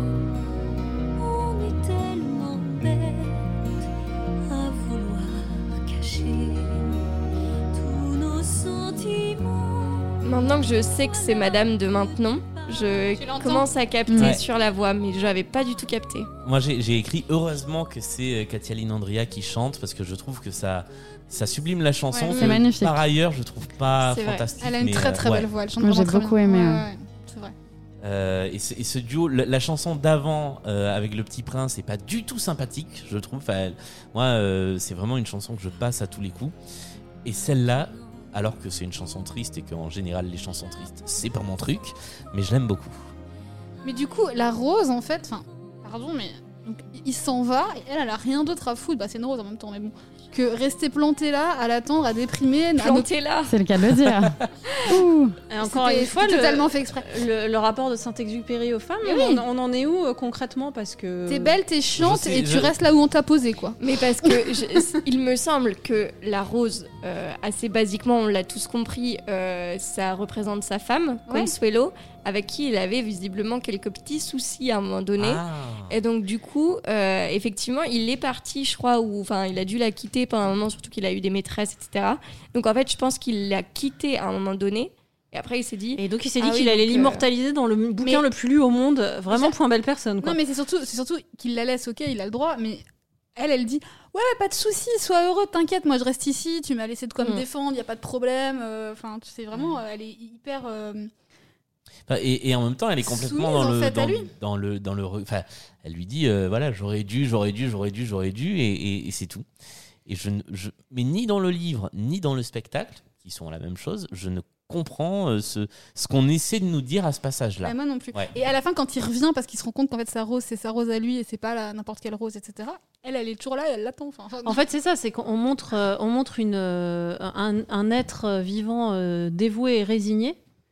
Et lui qui est, euh, qui est complètement insouciant et, euh, et c'est sa prise de conscience. L'histoire est sur, sur la façon dont il se responsabilise, etc. Mais elle, elle c'est... Enfin, littéralement, euh, le fait de faire une femme une plante verte, euh, je, je- je pense que Ah, bah, difficilement, euh, en termes d'allégorie, on est, on est dans, un, dans le degré zéro de la subtilité. moi, ma, suggestion pour le petit prince 2, que- il revient sur sa planète et elle dit Eh bah, c'est trop tard, mon vieux Parce que tu vois, j'avais Tu pas vois, j'ai rencontré ce baobab et franchement, on a construit un truc génial. quoi. Vous savez Fallait que ça, exi- avant. ça existe presque, le Petit Prince 2. Je sais pas si vous avez vu le dessin animé Le Petit Prince qui est sorti il y a quelques années, euh, qui est un très très beau dessin animé avec deux techniques d'animation très différentes.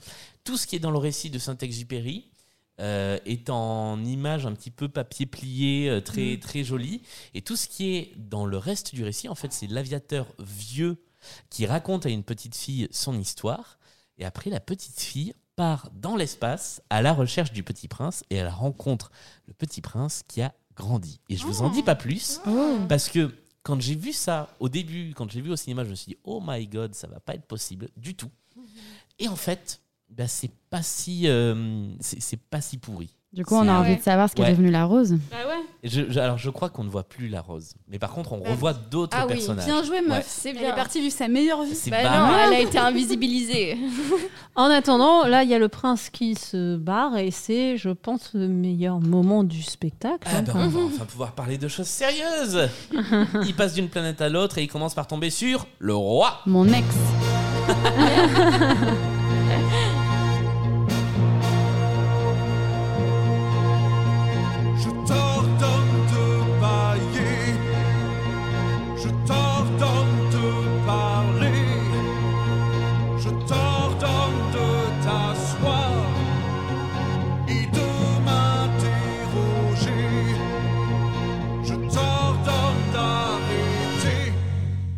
Et on entre sur une sorte de ballet des planètes, tiens, puisqu'on parlait du roi ça, soleil, ouais. euh, avec des, euh, des personnages qui sont perchés sur des, des sphères, sur des Mm. planètes, qui ressemblent beaucoup au dessin de Saint-Exupéry et qui se déplacent comme ça, euh, qui, qui volent vraiment dans les airs. On voit que c'est accroché. hein. Ouais, ouais, mais c'est c'est assez charmant. Et lui, il est sur un char qui est tiré par des cocottes en papier. Ouais, le petit Et- prince, il est sur ses petites Bah, oies sur sauvages. ces oiseaux migrateurs, ouais, par Ouais. qui il est parti. Et, euh, et là, je trouve que ça marche vraiment très très bien. C'est-à-dire qu'il y a beau, une ouais. association Ouais. musique, personnage, voix, Mm. interprétation sur l'ensemble des personnages qu'on va voir là de la galerie de personnages qui est parfaite. C'est très très beau. hein, Ouais. vraiment. Et puis, enfin, vraiment, c'est splendide. En fait, euh, visuellement, c'est juste magnifique. Ouais. Moi, je regrettais de ne pas avoir vu le show en vrai à ce moment-là. Je me disais, mais tu dois te prendre un truc dans la face, genre, euh, trop beau. Oui. Tu sais qu'il y a d'autres personnages qui arrivent derrière, donc tu dis, ah, il va y avoir une nouvelle planète avec un nouveau décor et ça. ça. va être trop beau. Et, et c'est très beau. Et si jamais vous vous dites, après nous avoir écouté, que vous n'êtes pas ultra chaud de regarder tout le spectacle, franchement, ne regardez que ce passage-là. C'est vraiment, euh, ça, c'est vraiment magnifique. hein. Ouais. C'est, euh, Ça dure, euh, ça dure 20 minutes à peu près. Ouais, c'est tout- toute la fin de Ouais. l'acte. Toute la fin 1, du en premier fait. acte, ouais. Et, et c'est absolument magnifique, mais je, je rejoins parfaitement ce conseil. Si vous ne devez regarder Mm. qu'un seul truc dans Le Petit Prince, euh, et d'ailleurs, Ouais. je vous enjoins à regarder cette partie-là du Mm. Petit Prince, c'est ce, ce défilé des, des différentes planètes. Et de toute façon, dans le roman original, moi, c'est ce que je trouve qu'il y a de mieux. Et Tellement. c'est- Et c'est le moment qui est le plus comédie musicale parce que pour le coup là il y a plus de rythme parce que chaque planète se succédant, chaque fois il y a une nouvelle chanson, un nouveau personnage, etc. Et euh, il y a un peu plus de rythme sur ça et c'est euh, et, et c'est des, des- des chansons qui sont parfois plus intéressantes. Enfin Ouais. je sais pas, il y, a- il y a des trucs. euh, C'est c'est moins, on est moins sur ce côté monotone parce que jusqu'ici en fait moi c'est pour ça que je disais depuis le début j'ai l'impression qu'on a le début de Ilsem, c'est qu'en fait j'ai l'impression que euh, toutes les chansons du début se ressemblent beaucoup quoi. Et là il y a, il y a un peu plus de relief.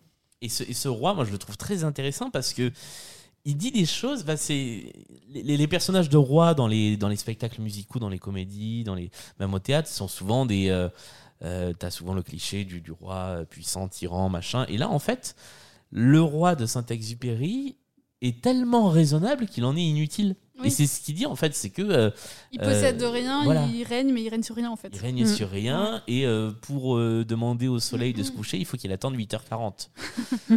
Donc euh, je, je le trouve hyper intéressant ce personnage et euh, encore une fois, il joue, euh, il joue vraiment bien. Euh, et moi, il me fait beaucoup penser au roi dans un autre spectacle musical, mais dont on n'a pas encore parlé, qui s'appelle Le Soldat Rose. Hmm. Mais même au niveau du costume, il y a un côté un peu jouet. euh, Ouais. Ouais, carrément. Tu En penser au- euh, Bilboquet et Petit tout. personnage en bois là, un peu. Je Oui. garde les pieds sur terre, je garde la tête froide, je garde. un- Revolver. On parlait d'accent du Sud, le voilà. Euh, le roi euh, eh bien, enjoint le petit prince à être son ambassadeur puisqu'il n'arrive pas à le retenir sur sa planète. Et on passe à la planète suivante. Le vaniteux.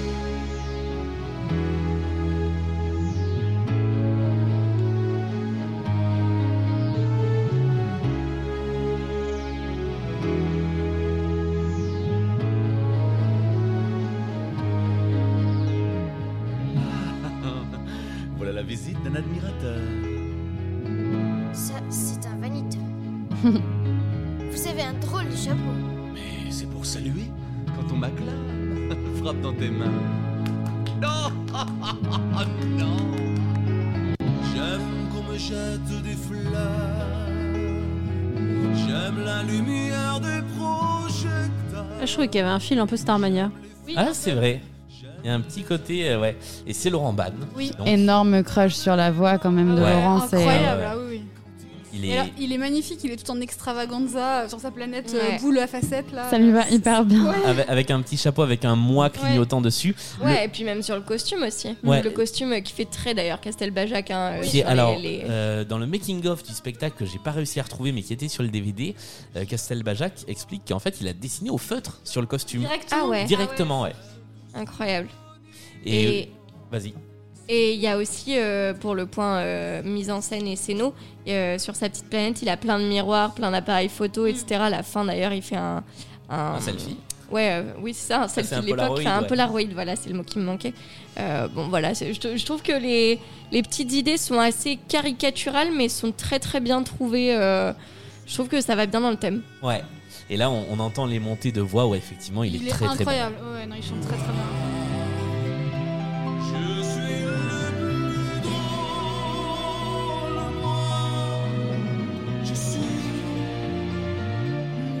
Mais il y a globalement pas un interprète qui déçoit, hein, moi je trouve, dans ce spectacle. Ah oui, Les non. Ah oui, non, non, ils sont super, euh, très talentueux. Hein. Euh, et donc voilà, on a ce, ce petit passage. C'est des passages rapides hein, parce que cette chanson elle dure euh, deux minutes et des poussières. Et ensuite, euh, bah, Et on a juste son passage euh, sur voilà, scène. Ouais, c'est ça. la, la punchline du petit prince qui est euh, je t'admire, mais en quoi cela peut être euh, cela, En quoi est-ce que ça t'avance Je crois c'est ça. Euh, ça doit être quelque chose comme ça. mais euh, et, et ça s'arrête là. Ça s'arrête d'ailleurs sur une une tronche de Laurent Ban qui est complètement euh, désabusée Bah oui, parce que effectivement il s'était Ça pas rendu compte de ce petit pas détail. Et tu parlais, Amélie, du fait que c'est caricatural, mais en fait, enfin, clairement, c'est le but. Je veux dire, dans le livre aussi, Mm. ils représentent tous quelque chose de très très fort pour nous faire avancer. C'est un livre initiatique.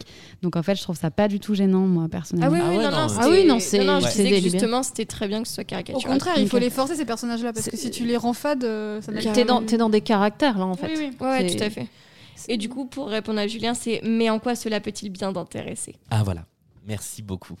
Euh, et ce que, ce que je trouve de fascinant aussi, c'est cette toile de fond qui est comme un décor peint à l'ancienne, qui en fait n'est pas un décor peint à l'ancienne, c'est de la vidéo, puisque ça change de couleur en permanence, et ça change de couleur de manière immédiate. Je m'en suis rendu compte en regardant vraiment, et les transitions ce sont des transitions à la seconde où le décor change complètement de couleur. Longtemps, ça a été mon fond d'écran, euh, ce, ce Mhm. fond de, de planète, parce que je, je le trouve vraiment Ouais. superbe. Mais ils étaient hyper en avance sur le mapping. hein. Ouais.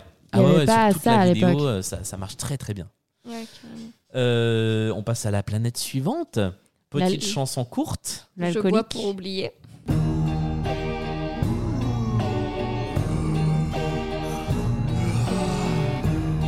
Avec une planète en bouteille, du Ouais. coup. Oui. Plus rien ne me paraîtra net. Vous êtes sur ma drôle de planète. Tout est tordu, tout est flou. Je suis tout sens dessus, Et je pense que sur la version du disque, il y a même un flanger qui est mis sur sa voix pour qu'on ait l'impression que la voix elle tourne vraiment Ah comme oui. ça autour du micro. Mm. C'est, je, je trouve que l'album est extrêmement bien mixé et c'est hyper agréable à écouter. Euh, à part ça, bah, c'est une punchline, c'est euh, je bois pour oublier euh, que j'ai honte de boire. Ouais. Mm. Mais encore une fois, la chanson elle marche bien. Tout à fait. Oui, c'est, mais c'est encore une fois, c'est un mini tableau. euh, voilà. Très mini celui-là. pour Ouais, le coup. là, ça très une bien minute, fait, mais voilà. très court, quoi. Après, il fait une demi-page hein, dans le livre, euh, ce, ce- ce tableau-là, Mais- celui mais- mais de- du coup, du même- buveur. Donc, euh, Même si euh, tout ce passage des planètes est vraiment très beau, on l'a dit, on est tous d'accord là-dessus. Il y a quand même un côté un peu frustrant, moi je trouve, de, un peu catalogue euh, qui au bout d'un Ouais. moment est un peu, est un peu, euh, euh, ça, enfin, ça apporte pas, on n'a pas le temps de réfléchir en fait à ce que, au message que pourrait nous, am- nous amener chacun de ces personnages, puisque c'est un peu, c'est un peu l'idée. Bah, comme à comme on chaque- disait, c'est un voyage initiatique, donc il faudrait pouvoir poser le truc un peu deux secondes et réfléchir. Et, et en fait là, ça va tellement vite, c'est un tel alignement de, de catalogue que finalement on n'a pas le temps d'avoir cette réflexion-là et ça fait un peu ce que j'ai tout à l'heure, le catalogue de Cats où en Ouais. fait c'est Mm. c'est le reproche qu'on fait à Cats en général, c'est qu'il n'y a pas vraiment d'histoire, c'est juste une galerie de personnages. Mm. Et là en fait c'est un peu ça. Alors c'est pas tout le spectacle, mais ce passage-là qui est quand même assez long, c'est Mm, un mm. peu ça quoi. Peu- Bah, après, le, le, le, me- le message, euh, il le dit lui-même en fait, et il le simplifie à outrance. Alors, ça aurait pu être plus intéressant. C'est vraiment les adultes sont, euh, oui oui c'est ça. sont, sont, sont trop bizarres, euh, etc. Et, euh, et c'est vraiment juste des galeries de portraits pour Mm. nous montrer des travers de l'âge adulte. Oui, oui. Mm. Et, et voilà, en fait, il nous prémâche un petit peu la, la conclusion du truc parce que effectivement, c'est pour un public enfantin, quoi. Mais, Oui, mais puis c'est vrai que je suis d'accord que ça fait un effet catalogue Mm. Qui est euh, rigolo à voir, mais euh, on, a envie de savoir euh, pourquoi. Il faudrait savoir ce que vous voulez, hein, parce que s'ils avaient posé le truc, on se serait encore plus ennuyé. Ah non, mais après, moi, je trouve que c'est quand même vraiment le truc qui est le plus péchu et le plus fun euh, du spectacle. Oui, donc, et puis euh, le plus beau aussi, clairement. Mm. Enfin, c'est Ouais, c'est très beau. Ouais, C'est très beau, très c'est très assez créatif, incroyable. On peut pas tout avoir. Non, c'est ça. Mais ça, ça revient à ce qu'on disait tout à l'heure. C'est est-ce que vraiment c'est une œuvre qui est faite pour faire un spectacle musical ouais, non, non, mais Pas sûr. ce sera la, la conclusion de notre spectacle en trois points. Fallait-il le faire Ce sera le titre de cette émission. C'est ça. Euh, on va passer à des choses plus sérieuses. Euh, combien font 5 et 7 C'est l'heure de la. Ah non, pardon. Non. Personne n'a répondu, je tiens à le dire. Ça fait 12. Bonjour.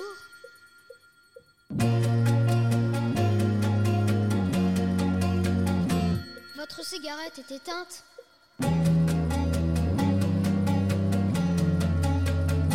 Bonjour. 3 et 2 font 5 et 5 plus 7 font 12 et 12 plus 3 égale bien 15. Bonjour. 22 et 6, 28, pas le temps la rallumer. 26 et 5 font 31. Ouh. Ça me fait donc 501 622 731. 500 millions. Ce que j'ai trouvé très drôle, c'est que je trouve sa, sa voix assez proche de celle de Florent Pagny. Et Ah du coup, ouais. quand Ah, il dit c'est pas oui, bête. ouais, vrai, ouais. besoin de me sentir riche pour exister, j'ai juste écrit MDR. Euh, J'adore aussi cette chanson. Euh, le- elle est tellement impressionniste au sens où la musique symbolise le, le Mm. conte, le, le boulier énorme qu'il a. Ouais. Il, pourrait presque jouer du boulier quoi sur. euh, Bah, il le fait un planète. petit peu d'ailleurs. Ouais, c'est vrai. Et euh, avec sa planète en rouage, euh, son ticket long comme mon bras là. C'est un coffre-fort, non, la planète? C'est, ouais, euh, tu fais pas une... C'est une porte de coffre-fort, non? Ouais, je me, je me suis dit c'est une porte de coffre-fort. Ah, mais moi effectivement, j'avais on juste l'impression que c'était des rouage. rouages. Moi, je voyais un roulement à billes, ouais. Ah ouais. Alors, attendez. Non, ouais, moi je vois une porte de coffre-fort. Ouais, c'est ça. Euh, en tout cas, ce, alors ce personnage du businessman a un peu plus de place parce qu'on en reparle à plusieurs reprises. D'ailleurs, il en a déjà parlé le petit prince avant en disant euh, ce mec euh, qui fait que des choses sérieuses, c'est- c'est un champignon. Ce que, ce que j'ai jamais Oui. compris. hein, pourquoi Ouais, c'est un non. champignon, mais euh, en tout cas, à nouveau vocalement, ça va très fort. Euh, et euh, bah, moi, j'a- j'adore cette chanson, j'adore le tableau qui va avec. Moi qui n'ai jamais rêvé. 3 et 2 font 5 et 5 plus 7 Ça nous fait un deuxième businessman dans le monde de la comédie musicale qui est dire, pas très bien c'est dans un son genre de, Ouais. de 0 janvier euh, chelou, quoi. C'est ça. Ça, ça- ça nous en fait un troisième parce que je suis tombé en naviguant euh, après, les... après avoir regardé le spectacle. J'étais sur YouTube car j'ai regardé le spectacle sur YouTube. Mais j'ai le DVD donc. euh, euh, sur un autre spectacle dont on n'a pas encore parlé qui s'appelle Adam et Ève. On a hâte. Et, euh, et dans lequel il y a aussi un businessman euh, Ah bon un peu chelou. Dans Adam Ouais. et Ève, un businessman. Dans Adam et Ève, un businessman, et c'est le, bah, c'est le seul pas- bon passage du spectacle, Mhm. c'est le début. C'est pas Solal, euh, J'étais pas prête. Si, c'est Ouais, Solal, ouais. ouais. Je vais relire euh, la jeunesse parce que je crois qu'il y a un truc qui m'a Ouais, j'ai- j'ai- attends, mais. euh, Ah non, mais Adam et Ève n'a rien à voir avec Adam et Ève, hein, euh, sachez-le. Ah ouais, moi je croyais que c'était vraiment une adaptation de l'Ancien Testament, quoi. Cud, comme dirait l'autre. Planète suivante, l'allumeur de réverbère. Une planète minuscule et absurde. Oui. Cependant moins, assur- moins absurde que vous tous. C'est euh, le point un peu gilet jaune. C'est vrai.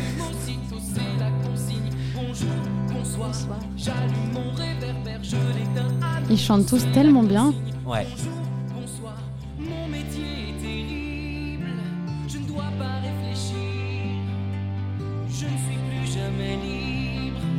J'obéis sans rien dire. La consigne, c'est la consigne, et la consigne, c'est allumer le réverbère quand le jour se lève, éteindre le réverbère quand le jour se couche. Sauf que la planète tourne de plus en plus vite et il le fait une fois par minute. Voilà, je viens de, ré- je viens de résumer la Oui. chanson. Euh, c'est c'est un passage qui est aussi très très poétique, qui est un petit peu plus long, je crois, dans le livre, euh, Oui, Ouais. oui, oui, complètement. alors que la chanson, elle, elle est très courte. Et je crois qu'il reste un petit peu avec lui sur la planète. Oui, parce qu'il l'aime bien. Ouais.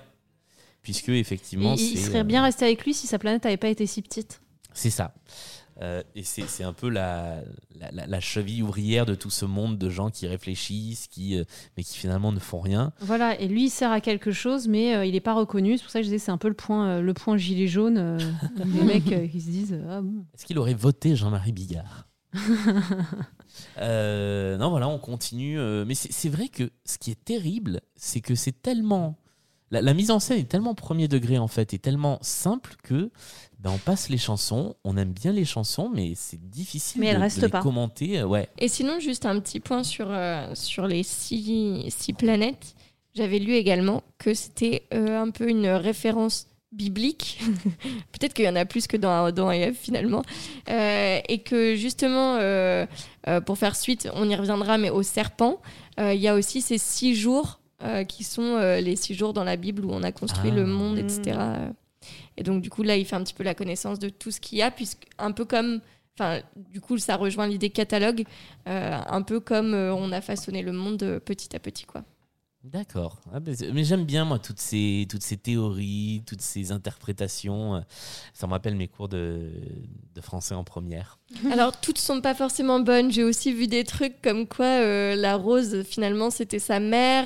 Et qu'en fait, mais c'est un truc assez euh, psychanalyse euh, freudien dégueulasse, en mode, euh, en mode il ne savait pas l'aimer correctement. Et en fait, l'éléphant dans le boa, en fait, c'est c'est la gestation, machin. Et j'étais là en mode waouh, slow down, guys. C'est la version freudienne de, du Petit Prince. oh là là, quelle horreur. Sixième et avant-dernière planète, la planète du géographe avec euh, Ah, je le, l'aime bien. le dialogue le plus, euh, le plus long de, Oui, c'est ça. ouais, de, de, de ces six planètes. Voilà une grande planète. Tiens, voilà un explorateur. Quel est ce gros livre? Que faites-vous ici? Je suis géographe et je prends en note les souvenirs des explorateurs. Elle est bien belle, votre planète. C'est vrai. Qu'il y a des océans C'est vrai qu'elle est très belle, C'est cette complètement planète vrai. pleine de Elle est toute en livres Ouais. et tout. Et le mec aussi, euh, c'est super son costume. Il a un costume en, en livre. Et son petit col, c'est, je sais pas si vous avez remarqué, c'est marqué Le Petit Prince dit. Ah, Genre, c'est. C'est, un col en, En enfin, Petit Prince, enfin, en en- Petit Prince, ouais. Enfin, où c'est, c'est écrit, euh, enfin, c'est tout blanc du coup, et c'est écrit par-dessus euh, Le Petit Prince. Et, et il, a une, il, est, il est bossu parce qu'il est complètement recourbé sur sa planète et sa bosse, c'est aussi des livres. Ouais. Euh, J'adore l'interprète de ce rôle. Ouais, moi aussi. Il a une voix même parlée qui le pose en tant que, que personnage. On l'a entendu là un petit peu. Et euh, vraiment, je le trouve génial. C'est Christophe Serino, je crois. C'est ça qui fait le, le géographe. Il pourrait faire les prologues de Presse. Toutes les histoires il y a que Presse qui peut faire ça. euh, ouais. Ouais, ouais. Euh, et euh, c'est la seule vanne du spectacle à ce moment-là. C'est-à-dire, c'est le seul moment où on sort du Mhm. texte en version originale, enfin, en- dans sa version, pour faire un petit truc qui n'est pas dans la version studio, donc on va pas entendre, mais qui est dans le spectacle. C'est au moment où il lui dit euh, les fleurs sont éphémères et qu'il va chercher éphémère à la lettre H du Ah oui. dictionnaire. Ah oui. C'est le seul truc où ils se sont permis de sortir du texte. Moi, ça me fait pas rire parce qu'il faut pas déconner non plus. Non, mais on dirait les îles Hébrides, quoi, de, de Fédo. J'y ai les pensé îles aussi. Euh, Ouais. c'est dans les Z, c'est dans les H, c'est dans les E, on sait Ah pas. oui, je, moi j'ai bien aimé ce moment où on a un peu décollé et je me suis dit finalement, bah, j'aurais bien aimé avoir un tout petit peu de recul sur ce truc-là parce qu'effectivement, il y a presque cette idée à plein de moments que c'est comme s'ils savaient qu'ils étaient des personnages de livres parce qu'il y a plein de références. À un moment, euh, l'aviateur tient les livres de Saint-Exupéry en main Oui, Mm. euh, et peut-être un petit peu plus de méta aurait pas été de, de refus. ouais. Ça aurait ajouté un peu de la légèreté en fait. euh. Mais Ouais. encore une fois, je sais pas si c'est très possible d'un point de vue droit. Ouais. C'est après quand, quand tu regardes euh, ce qui a été fait en adaptation très officielle Mm. justement en film, Mm. ils se sont permis des choses donc peut-être qu'il y avait moyen de prendre un Et petit je- peu de distance. et je me suis demandé si c'était pas une vanne. À un moment, il dit euh, il y a plein de personnes sur Terre, sur terre il y a nanana, nanana, les rois nés. Non, les rois nègres. Et ça c'est dans le texte original. Mm. J'avais compris les nés et je me suis dit peut-être qu'elle a été tournée à Rouen, la captation. et du coup, j'étais là en mode ah, c'est une petite vanne et tout. Surtout qu'en plus, le, le, le petit il répond un truc, je sais plus ce qu'il dit, mais euh, Il, il dit très drôle. Bah, alors, Très on- drôle, On, on va y justement. revenir juste après parce que c'est la chanson suivante. Oui, mais avant pardon. ça, il y a la chanson du géographe et euh, bah, c'est la chanson que je préfère de tout le spectacle. Voilà, je vous le dis tout de suite.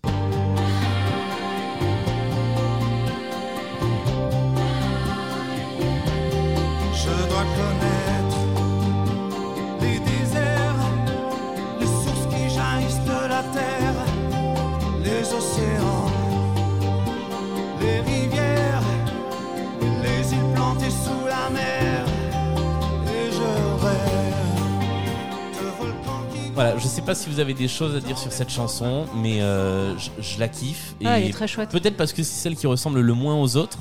Oui, c'est ça. en ça m'étonne pas que tu l'aimes bien, je trouve. C'est une vrai chanson Julien compatible. euh. Ouais, non, alors j'aime bien les petits trucs de violon aussi a Non, sur mais le elle a un souffle en plus, cette chanson. Ouais. je trouve. ouais, elle est- elle est Et puis la, la voix est vraiment particulière aussi de l'interprète, comme tu disais, donc ça, ça rajoute une vraie personnalité à la chanson. ouais. Et, et c'est une de celles aussi où on a le plus de distance avec le, avec le roman parce qu'on n'a pas cette, in- cette introspection du personnage du géographe à ce point-là. Je trouve que c'est celle qui vraiment prend le plus de liberté avec, euh, avec, les, avec le, le roman euh, d'origine, quoi, avec le conte d'origine. Et surtout, euh, il y a le monologue de la rose qu'on retrouve. Ah oui euh, qui est normalement au tout tout début, qui est justement au moment de l'adieu, etc. pendant, enfin voilà, quand ils se disent adieu avec la fleur. Et en fait, ils ont mis ce monologue à ce moment-là. J'ai pas forcément compris. Ça, ça me dérange pas qu'on qu'on modifie un petit peu l'histoire pour mettre ça comme ça nous arrange. Mais c'est vrai que là, j'ai pas spécialement compris pourquoi on mettait le monologue de la rose euh, ici. Enfin, il y a le truc d'éphémère, etc. Est-ce que c'est pour faire le lien avec euh, le début de l'acte 2 Je sais pas trop. J'ai pas trop compris. Mais du coup, j'étais un peu bon. Bah, ça peut peut-être aussi le rappeler, lui rappeler euh, la rose à son bon souvenir. Jusqu'ici, il était dans un tourbillon de rencontrer des, des gens, des gens, des gens. Et puis, euh, quand il arrive sur cette euh, septième planète, euh, au début, il est tout seul. Oui, c'est vrai. Et, et puis le, Ouais, peut-être que c'est ça. Le, le- le- le géographe lui dit que effectivement on ne note pas les fleurs parce que les fleurs sont éphémères Oui. et que bah, tout ce qu'il a à dire sur sa rose ne sera pas noté dans l'histoire, Euh, Oui, ne sera oui. pas noté dans Donc le livre de que de lui, en géographie. fait. Voilà, ouais. Ouais, c'est vrai.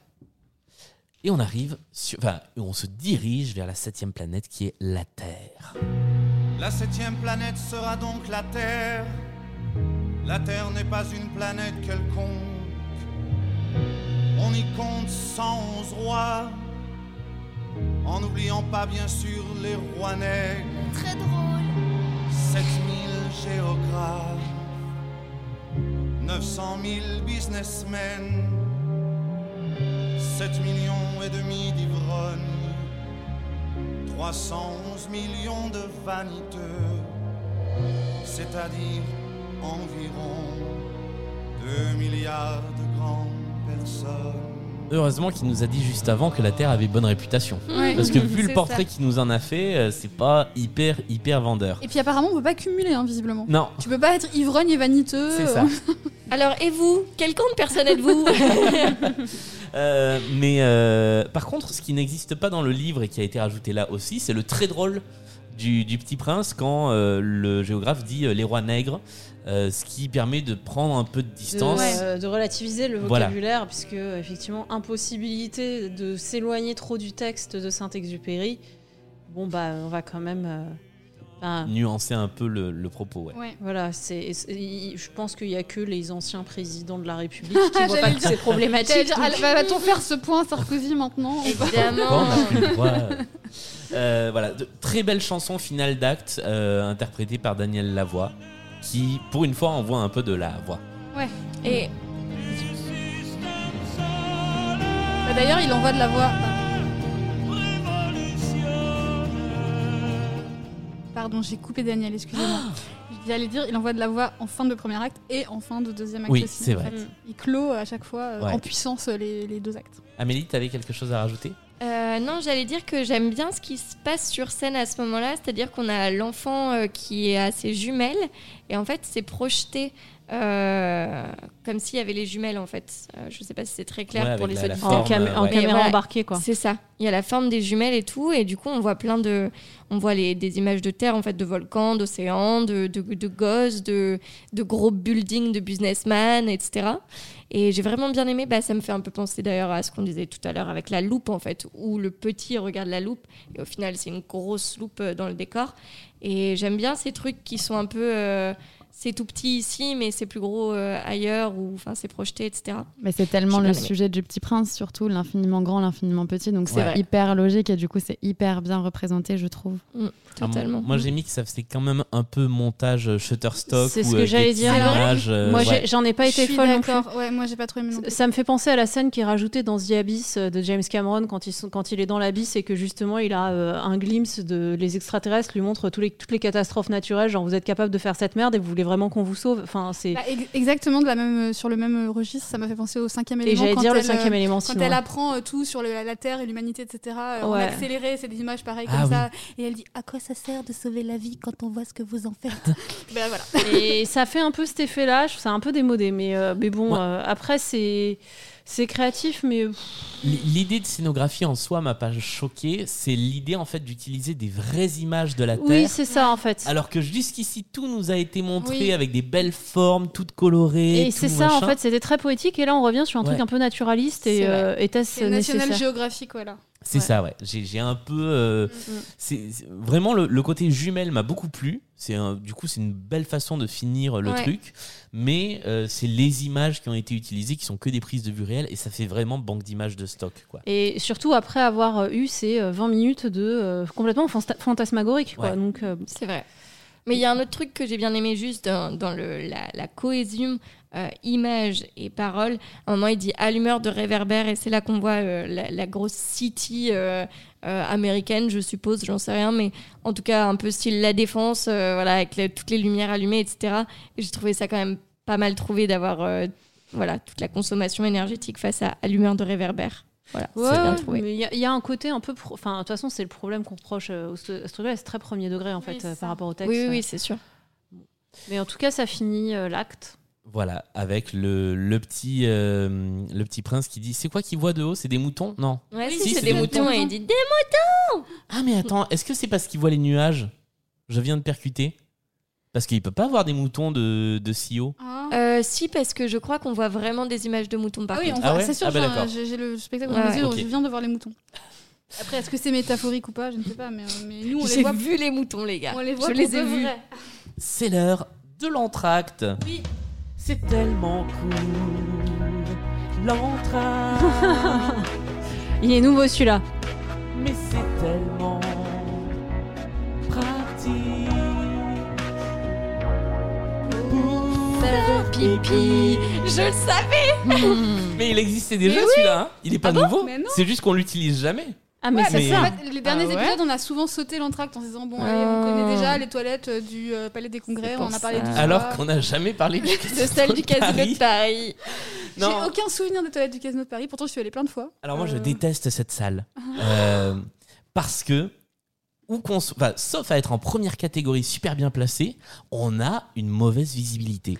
C'est pas faux. Je- C'est pas je- faux. J'ai fait plein de spectacles au Casino de Paris où j'étais sur les rangées. En fait, les, Sur les côtés, un peu, Voilà, ouais. les dernières catégories sont des rangées de côté. Ouais. Avec le poteau Ouais, avec des poteaux Je et avec. euh, si, si vous êtes vraiment sur le bord de la scène, dans un théâtre à l'italienne, vous voyez quand même un peu un coin de truc. Là, Ouais. c'est tout en vertical, un peu sur le mode. Je crois que c'est un peu comme la halle Tony Garnier, tout en vertical, mais en. Bah, la, La la halle halle. Tony Garnier, c'est beaucoup plus grand à Lyon. Euh, et du coup. bah, si vous êtes sur le côté, vous ne voyez rien. J'ai vu un spectacle dont je n'ai rien vu. Mm. Et de la même manière, si vous êtes au fond, eh bien vous êtes très très loin parce que comme toute la salle est étirée, euh, bah, c'est euh, c'est très très très euh, compliqué de, de voir dans de bonnes conditions. Après, j'ai vu des concerts dans des super conditions et dans ce cas-là, c'est une super salle. Mais je la trouve un peu injuste selon la catégorie de place euh, qu'on peut avoir. Voilà. je, je fais quand même une dédicace à une de mes gros- grandes copines qui est responsable de cette salle. Ah. Désolée pour ce qu'on vient de dire. Non, non, mais euh, voilà. Après, C'est pas euh, elle qui a conçu Mais la non, salle. c'est ça, ça voilà, c'est- c'est pas Ah, l'architecte de la salle. Deux. Eh bien, on passe à l'acte 2 Allons-y. Là aussi, j'ai un peu remixé. Ah. Wow. C'est l'acte la fin du. Voilà, j'ai recyclé un truc qui existait déjà. c'est beau. De manière bien totalement Il y a du taf. hein. Je sais pas si nos auditeurs se rendent compte, mais Julien a travaillé jour et nuit. hein. Ça m'a fait toutes les vacances. Surtout hier. Allez, on y va sur le début de cet acte 2 avec une chanson qui s'appelle Éphémère.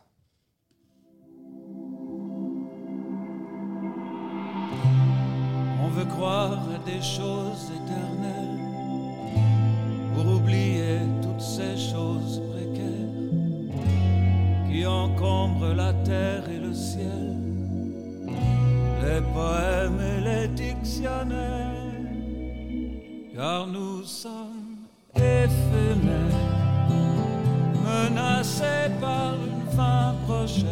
Ce qui est bien, c'est que ça fait continuité avec la fin de l'acte 1 et le géographe qui explique qu'il va pas parler de la rose. Et Ouais. ça fait. euh, ça permet de comprendre aussi pourquoi le monologue de la rose euh, intervient à la fin de l'acte 1, puisque ça, ça fait une continuité de narration. Ouais, effectivement. Et euh, je, je crois que c'est euh, une des seules chansons qui n'a pas sa source dans euh, un passage du, du Oui, livre. non, ça, ça me dit rien non plus. Ouais. Avec ce, ce- ce décor euh, très intéressant, parce qu'en fait là il y a une vieille carte, euh, une, une espèce de, de cartographie de l'Afrique du Nord euh, en Azov 43 quoi. Ouais. Donc euh, là ça, ça fait un petit peu, mais en fait il est en sépia, il est en sépia un peu comme pour euh, l'ouverture de l'acte 1. En fait c'est un peu le breaking the fourth wall. En fait c'est là euh, Daniel Lavoie il joue pas l'aviateur, il joue Saint-Exupéry. Oui, Même si on que sait que d'ailleurs, il l'aviateur est, Il est Saint-Exupéry, mais habillé en Saint-Exupéry, enfin, il est Voilà. en costume de ville. donc en fait il, il fait office de narrateur. Euh, voilà. Et, et c'est là d'ailleurs qu'il a à la main euh, Vol de nuit et Mm, d'autres voilà. bouquins de, de- de, Exactement. Saint-Exupéry. Ouais. Euh, ce que j'aime bien, alors moi je, je rêve du jour, je pense que ça arrivera un jour parce que la technologie nous surprendra toujours, où l'on arrivera à avoir des vrais éclairages de scène qui arrivent à donner une impression de sépia sur scène. Et je me dis, on arrive à faire des trucs avec de la lumière blanche, Ouais, avec, Mm. euh, et ce serait fantastique d'avoir une scène vraiment sépia. Parce que Euh, là, on sait pas vraiment à quoi ça ressemblait sur scène en fait. Ouais, je pense qu'il il doit y avoir des couleurs légèrement euh, euh, orangées, mais, mais le costume, lui. C'était pas euh, sépia. Voilà, c'était pas sépia. Moi, Euh, j'aime pas quand ils mettent ça dans les captas. bah, quand c'est quand c'est rajouté en surcouche, je trouve ça assez dommage. Ça me rappelle Roméo et Juliette version 2 où ils, ont, ils sont juste en noir et blanc avec le costume qui est toujours bleu et tout. C'est- Ouais. c'est- Non. Ou, ou d'ailleurs la capta dont on n'a pas encore parlé de Notre-Dame de Paris, Mm. qui est une surenchère d'effets. Ah ouais, Euh, mais c'est pompier en fait. c'est- ouais. Ça fait un peu. on- J'ai j'ai découvert, euh, j'ai découvert quoi euh, C'est quoi le logiciel de montage euh Ah oui, Adobe Premiere ou je sais pas quoi. Ouais, c'est ça. euh, genre, hop, tiens, j'ai j'ai testé des petits effets. En fait, c'était mon, mon père, quand il revenait de vacances, euh, il, il avait ses photos, il faisait des montages vidéo à chaque fois. Et c'était Movie Maker. et, et c'était euh, c'était terrifiant parce qu'il fallait lui dire que c'était super. Il y avait passé vachement de temps, mais c'était euh, des fondus enchaînés, un peu comme George Lucas dans, le, dans, dans La Guerre des Étoiles, Oui. avec ces espèces de trucs un peu Et les dégueulasses. volets en- qui s'ouvrent en rond et en Voilà, et, et- et tout- toute une surenchère d'effets comme ça était. pff, ouais, enfin voilà, ça fait, ça fait un peu montage du dimanche, quoi. Ou euh, quand on regardait, euh, quand on avait euh, Instagram au début et qu'il y avait les filtres hyper forts là, hyper. Ouais. euh, on y allait, on y à toujours, fond, mais on trouvait ça trop Mais beau. que plus personne ne met. Non. Ah ouais. Effectivement. Voilà, si le réalisateur ou la réalisatrice de la capta nous écoute, on, On le l'embrasse. Salue Mais bon, on sait que c'était en 2002, enfin 2003. Ça se faisait Ouais, comme ça à outre ça, la capta globalement est très bien. En plus, Oui, on l'a voilà, pas du tout il y a- critiqué. Il y a, ou quoi, il y a un donc, euh, énorme boulot, hein, ça c'est clair. Euh, Alors cela dit, un truc qu'on n'a pas euh, dit dans, dans l'acte 1, mais de temps en temps, il y a des regards caméra de Daniel Lavoie. Euh, je crois que c'est dans la chanson des Baobabs où quand il explique euh, le truc aux enfants, il est vraiment devant la caméra Mm. et c'est assez euh, troublant. Euh, la chanson dure 3 minutes, il ne se passe rien pendant 3 minutes Non. et puis à la fin... D'hab. Et ça nous rappelle, si on avait oublié que entre l'acte 1 et l'acte 2, qu'en fait ce spectacle n'a pas de rythme. Voilà. Euh, et l'atterrissage du petit prince à la fin prend, lui, 3 secondes. C'est un éclair et il est au sol. Euh, et là, on arrive sur la présentation d'un. Alors, sur le long solo show euh, de Jeff sur scène, qui va être donc quasiment tout seul Ouais. ou avec des créatures pendant euh, la moitié de l'acte. Euh, et il fait sa première rencontre.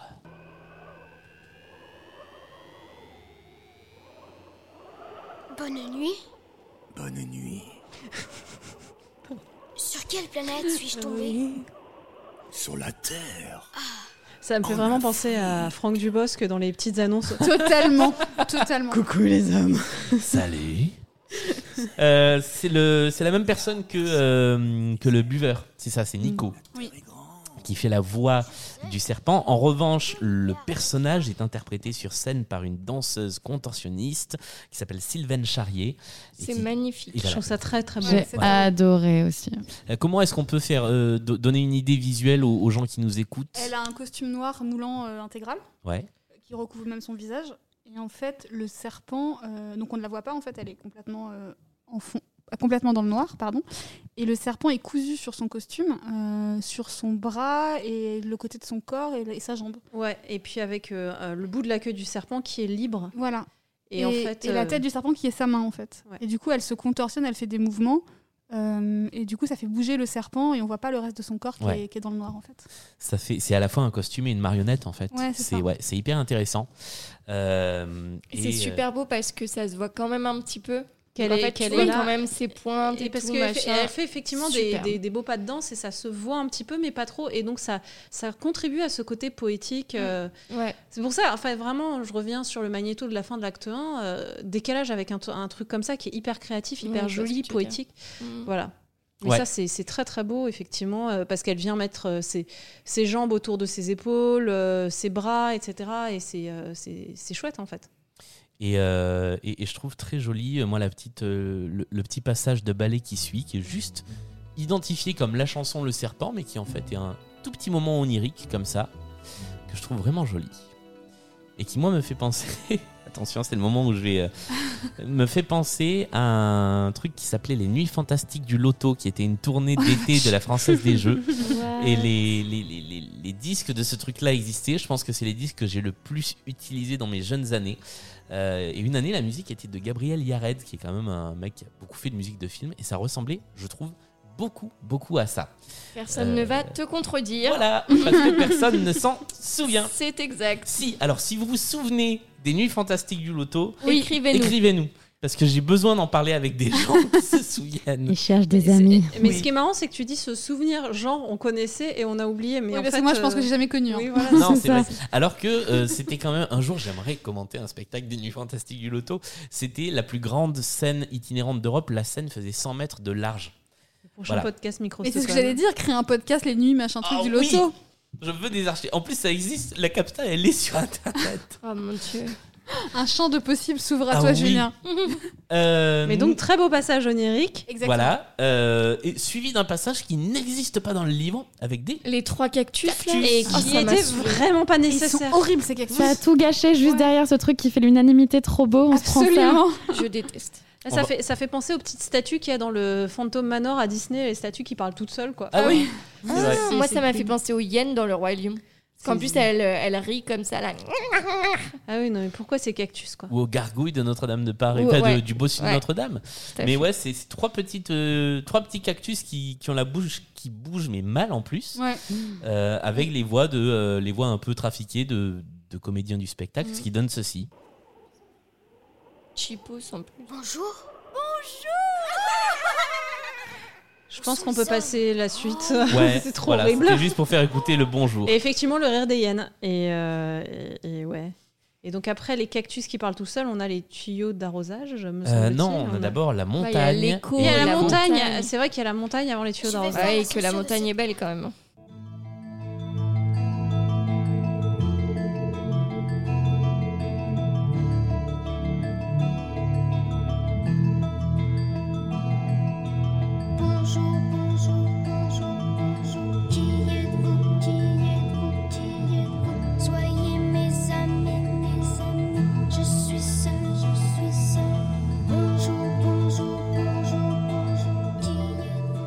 Il parle à l'écho. hein.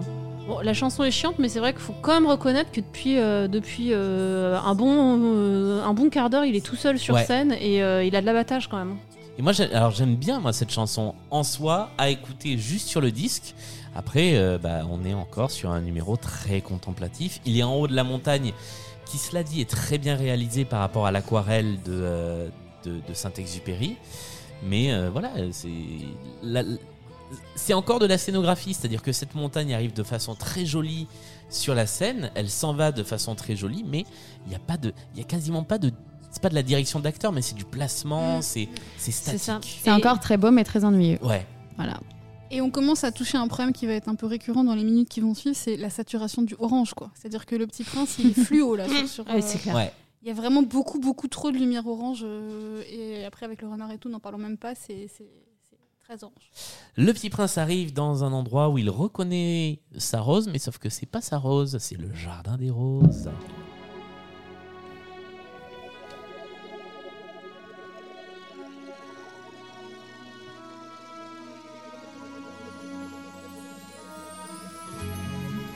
Et là, pour nous rappeler qu'on est dans une comédie musicale, on nous ressort quand même un thème qu'on a entendu une fois dans le spectacle. Mhm. Et c'est à peu près la seule fois d'ailleurs qu'on va entendre ça.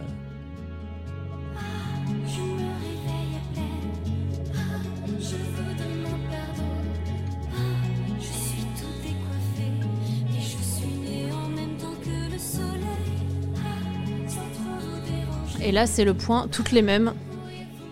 Oui, c'est vrai. C'est surtout euh, le point racine, euh, racine carrée des roses parce que parce que c'est des roses qui poussent sur des roses des sables. Oui. Ah oui, Oui, c'est vrai. c'est vrai. Ouais. J'avais absolument pas fait gaffe à ça. C'est impossible Ouais, si, si, ça. C'est Ah, impossible. je pense Ouais. pas, non. Mais d'ailleurs, c'est impossible que des roses poussent en plein désert. Euh, en fait, je pense que si, puisque t'as bien des oasis et compagnie. Ah oui, bah oui, Donc, je suis je-. Et que que là, si. comme il y a des palmiers et tout le bordel, on pense que c'est- globalement une une oasis. oasis, ouais. euh. Euh, mais voilà, euh, mis à part ça, euh, on, on entre dans la partie extrêmement métaphysique du Petit Oui. Prince. Oui, c'est ça. Moi, là, c'est le tunnel. hein. Ouais, là vraiment euh, pendant euh, quelques chansons, euh, je propose qu'on passe assez rapidement Oui, sur, ce, sur truc-là. voilà. Euh, bon, Je je suis d'accord qu'il n'y a pas grand chose à dire, ouais. mais vous, enfin moi j'avais tellement peur de l'acte 2 avec euh, nos, nos petites conversations euh, privées et tout. Oui, parce qu'on en discute avant quand même. Un petit peu, on se fait un peu nos petites opinions, voilà, spoil. Et j'avais tellement peur, et moi il m'a pas tant traumatisé que ça. Ah ouais. Pas Ah. plus que le début du 1, tu vois. Mais ça, euh. c'est parce que tu regardais pas le miel et les abeilles quand t'étais petite. Enfin, t'étais pas née. voilà. Alors certes, mais, mais même, je sais pas, j'ai bien aimé le renard et tout. Mais parce que moi, j'aime Ah le oui. message. On va en parler, hein. Mais moi, j'ai- non, calme, respire, respire. Non, tout va bien. Ne perds pas les os, s'il te plaît. Tout va bien. non, mais j'aime le message du petit prince, etc. Et du coup, moi, bah, malgré tout, ça me touche. Donc, j'étais pas en mode non plus en train de vivre le meilleur moment de ma vie, on se calme. Mais j'étais pas non plus en train de vivre le pire du tout, du tout, du tout. Non, mais moi non plus, hein, je voudrais quand même rétablir la vérité. Je, je, je, je- C'était pas insupportable, mais c'est juste très très ennuyeux. Ouais, moi j'ai trouvé ça long. En fait, je me suis rendu compte de la longueur du truc. Je, je croyais pas tellement quand on en parlait avant, et je m'en suis rendu compte entre hier et aujourd'hui, quand j'ai voulu relire le bouquin, et qu'en fait je passais les chansons, parce que je voulais être synchro avec le bouquin, et que ça allait tellement vite que. Et le, le texte de re- relire ce truc en 20 minutes m'a plus ému qu'écouter euh, ce, ce- ce deuxième acte où effectivement euh, Bien sûr. le, le- le personnage du renard, il est assez réaliste. N'allons pas trop loin non plus parce que c'est quand même un, un furry. hein.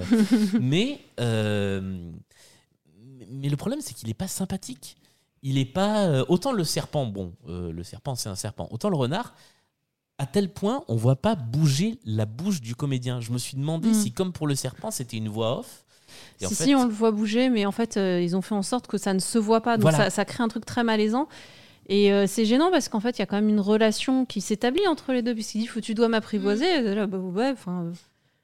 T'as super pas envie de l'apprivoiser en fait, euh, ce renard. C'est, Il, euh, il est relou en fait. C'est le problème, alors en, en mille fois moins, moins fort, euh, et je vais, je, vais, je vais lancer un autre pa- pavé dans la mare, mais c'est le problème du Roi Lion dans sa version film. C'est-à-dire que euh, on tire un trait sur le. Enfin, on, on se permet de faire parler des animaux, mais par contre, il faut qu'ils soient photoréalistes. Oui, c'est ça. Donc euh, là, c'est pareil. Le renard, il parle. Il peut avoir une bouche de comédien qui parle. Moi, ça m'a vraiment gêné de vouloir cacher à ce point-là le fait qu'il y ait quelqu'un sous le costume. Je pense que c'était Euh, pour faire une espèce de, euh, de, de théâtre, euh, je sais pas. euh, Il y a pas des ça, fait, ça fait presque un peu théâtre. euh, de, d'ombre ouais. chinoise, euh, un truc comme ça, où du coup c'est plus par euh, des mouvements expressionnistes euh, que, que tu les vois euh, interagir. Mais, euh, mais bon, Ce qui, ce qui marche très bien dans ce, dans ce passage du renard, on va quand même écouter la chanson qui, qui va avec pendant quelques secondes, c'est euh, c'est le moment où on se rend le mieux compte du, du reflet du sol. Mm. Le sol est, est complètement brillant et réfléchi, et comme là ça se passe beaucoup au sol, Mm. ça devient vraiment très utile d'avoir euh, d'avoir ce sol euh, qui est qui est pas, pas transparent mais c'est qui est réfléchissant quoi. Mm. Euh, on écoute un petit peu la chanson Apprivoise-moi parce que c'est aussi un des messages forts Bah du, oui, oui. du Petit Prince.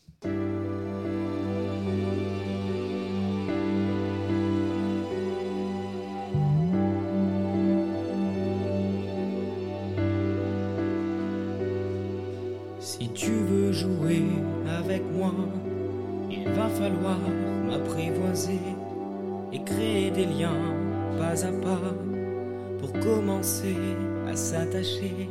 Sinon, tu n'es encore pour moi qu'un petit garçon comme les autres. Pour toi, qui ne me connais pas, je ne suis qu'un renard parmi d'autres. Voilà. Euh, oui, c'est une jolie chanson. Ah non, mais c'est pas ce que je disais. hein. je veux dire, c'est toujours aussi mou et tout. Et je pense qu'on a tous regardé. Enfin, je sais pas vous, mais moi, j'ai regardé je sais pas combien de fois la barre du temps sur Ah si, mais après, Ouais. j'étais là, mais il y a eu que deux minutes. Ah non, mais c'est- hallucinant. ouais. Et ça, c'est quand même très mauvais signe, on va pas se mentir. Ouais. Donc euh, voilà. Et par contre, le point fausse sortie, je déteste ça.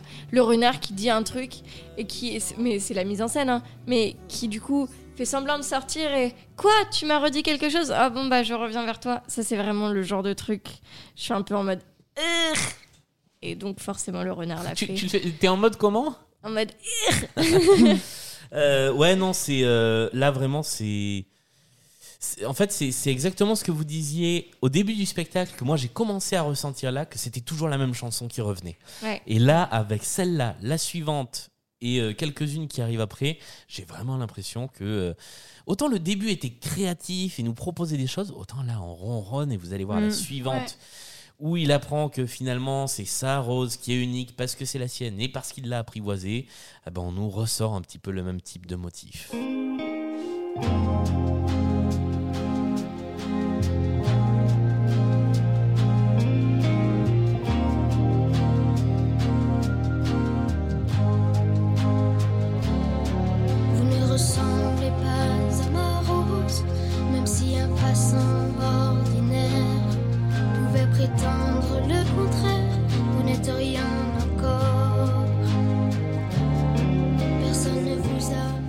Euh, voilà. Euh, RAS. On avance. Il chante bien. Ouais. Ah non, mais alors. Non, euh, mais aucun problème là-dessus. hein, c'est- vraiment. ça, ça c'est. Enfin, je pense que euh, ce sera dans, dans le top 3, euh, au, Mm. au moins de certains d'entre Vous- nous. C'est la juste, qualité vocale. J'en place une pour personne ne vous a apprivoisé, vous n'êtes rien encore. C'est-à-dire que genre C'est si vrai. t'es seul dans On ne ton se coin- définit que par nos relations aux autres. Exactement. Tu ne savais pas Bah si je, enfin j'avais oublié là, ça m'a fait un petit rappel. Ah, mais clairement, euh, Syntex, Syntex c'était un peu mascu. hein. C'est l'époque aussi, je pense. Ouais. hein, Mm. oui, ouais. Euh, oui, c'est aussi l'époque, effectivement, de. On est quand même sur un truc écrit en 40 et quelques. Trois. 43. Les, les- les femmes n'ont pas le droit de vote à cette époque-là. Bientôt, mais pas encore. Bientôt, mais ouais. Euh, petit point feignantise d'adaptation. Dans le livre, on passe du Jardin des Roses à l'Aiguilleur. Dans le spectacle, petite tempête de sable et hop, on arrive en ville et on arrive à l'Aiguilleur. Quand on arrive en ville. Ouais, non, c'est pareil. Et là, c'est Axel Bauer, quoi. Ah oui, c'est vrai. Je trie les voyageurs par paquet de mille. J'expédie les trains qui les emportent. Tantôt vers la droite, tantôt vers Alors, Là, au niveau de la captage, je comprends plus rien à la mise en scène. Moi non plus. Alors, si j'ai bien compris, parce que j'ai essayé de décoder un peu le truc, l'aiguilleur arrive dans la travée centrale, mais Oui. il n'en bouge plus. Il y a un chemin de fer qui est sorti de nulle part Sur scène. Ouais.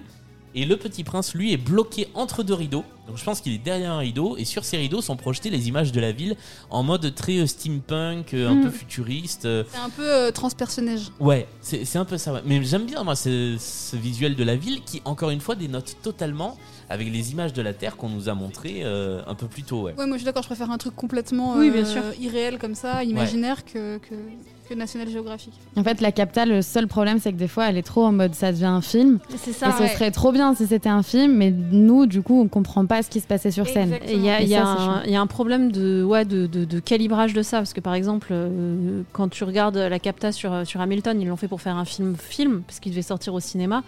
Mais euh, on voit encore le spectacle et on voit encore la mise en scène. C'est vraiment encore mis en évidence. Là, il essaye de le gommer en fait. Oui, t'as Ouais. des gros plans sur le petit train euh, qui circule, euh, avec en fondu derrière euh, l'aiguilleur. Enfin, tu comprends pas où sont les différents. Puis même en fait, ça fait même pas film, ça fait vraiment clip euh, Ouais. de MTV2 quoi. Ouais, ouais. Et, et pourtant, c'est une vraie capta en public, puisque Mm. ils auraient pu justement jouer sur le fait que, euh, en l'absence du public, tu peux plus jouer dans la salle, tu peux plus faire des trucs. Et, euh, On entend de temps en temps le public. et on entend de temps en temps Assez le public peu, et mais on, on le l'entend. voit à ce moment-là. C'est vrai que le public applaudit très très peu. Euh, c'est presque Ouais. comme un public d'opéra, mais en fait finalement ça se rapproche presque plus de l'opéra euh, avec ce côté très euh, poétique, très contemplatif que d'un spectacle musical auquel il va y avoir des applauds à la fin des chansons. Mais alors, opéra en France? Oui. Ah bah oui, oui, oui. Parce que quand t'es opéra aux États-Unis, euh, les mecs ils y vont brava, brava, euh, tous- tous les trois morceaux et c'est plus fun en fait, je trouve. Ah non, euh, Opéra en France où tu as deux articles dans Le Monde et sur France Musique euh, Mhm. euh, quand il y a quelqu'un qui applaudit entre deux morceaux de Carmen. hein, c'est euh, voilà. Mm. Euh, moi j'aime bien cette chanson. Alors je ne l'aime pas au sens j'aime pas l'écouter, mais par contre il y, a un- il y a une vraie recherche, c'est-à-dire que le rythme de, de, de l'aiguilleur est complètement enfin, des trains est complètement transcrit dans le rythme de la musique qui est complètement irrégulier.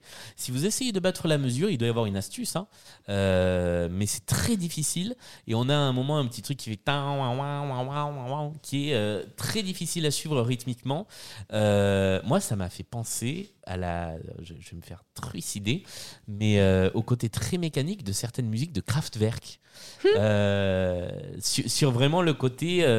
C'est- ce, ce- comment on dit ce, ce chouchou là j'ai- j'ai Ça pas- va avec l'imaginaire un peu steampunk. hein. le Ouais. train, euh, ouais, le, le, le- je sais pas comment ça s'appelle ça. ouais ça, ça doit avoir un nom le Bah, le chouchou. Qui n'existe plus d'ailleurs. qui n'existe plus À parce cause que de les voilà. rails, c'est la conception des rails. Ouais, t'as lu ça sur Twitter aussi Euh, je sais plus, sans doute. Incroyable ce thread. mais, euh, mais c'est, ça a un petit côté euh, Trans-Europe Express de je pense que je vais beaucoup trop loin là Non, mais puis par ailleurs, le, le- le truc sur le rythme, etc., c'est, on, on le rappelle, puisqu'on l'avait dit au tout début, mais c'est l'autre chanson du spectacle qui est. euh, où on, on crédite directement Antoine de Saint-Exupéry pour Oui. les paroles parce qu'il n'y a, Oui. y a pas eu d'adaptation. C'est directement Oui. les paroles, donc c'est de la, c'est, c'est- c'est de la prose. euh, Dans le texte. voilà. exactement arrive ensuite le marchand de pilules Ah. Et ça, c'est le moment où euh, Mélanie s'est retrouvée en, P- en PLS. Moi, j'ai pas compris ce qui se passe, c'est vraiment moi non Et quand, et, et quand j'ai vu le truc, j'étais là, ah, mais non, c'était pas une blague quand elle l'a dit. Et non. Demandez les pilules de Docteur Désir. Demandez les pilules contre la soif. Bonjour. Bonjour. Et vous Qui êtes-vous? Je suis un marchand de pilules perfectionné qui apaise la soif. Demandez les pilules de Docteur Désir. Demandez les pilules contre la soif. Et l'on en avale. Là, t'es à mi-chemin entre la Red Lodge de, euh, de Twin Peaks et donc le miel et les abeilles, parce que c'est donc la voix de Giant Coucou Oui. qu'on a entendue. Qui donc euh, marche dans la travée centrale. euh, Lui aussi. Lui aussi, euh, avec sa petite euh, banette dans laquelle il a des pilules. ouais Et clairement, il en a pris un peu trop des petites pilules. Bah, c'est un- un un- coucou, il est toujours un peu dans cet état-là. Mais là, c'est un bonhomme articulé puisqu'il a une Ouais. clé dans le dos.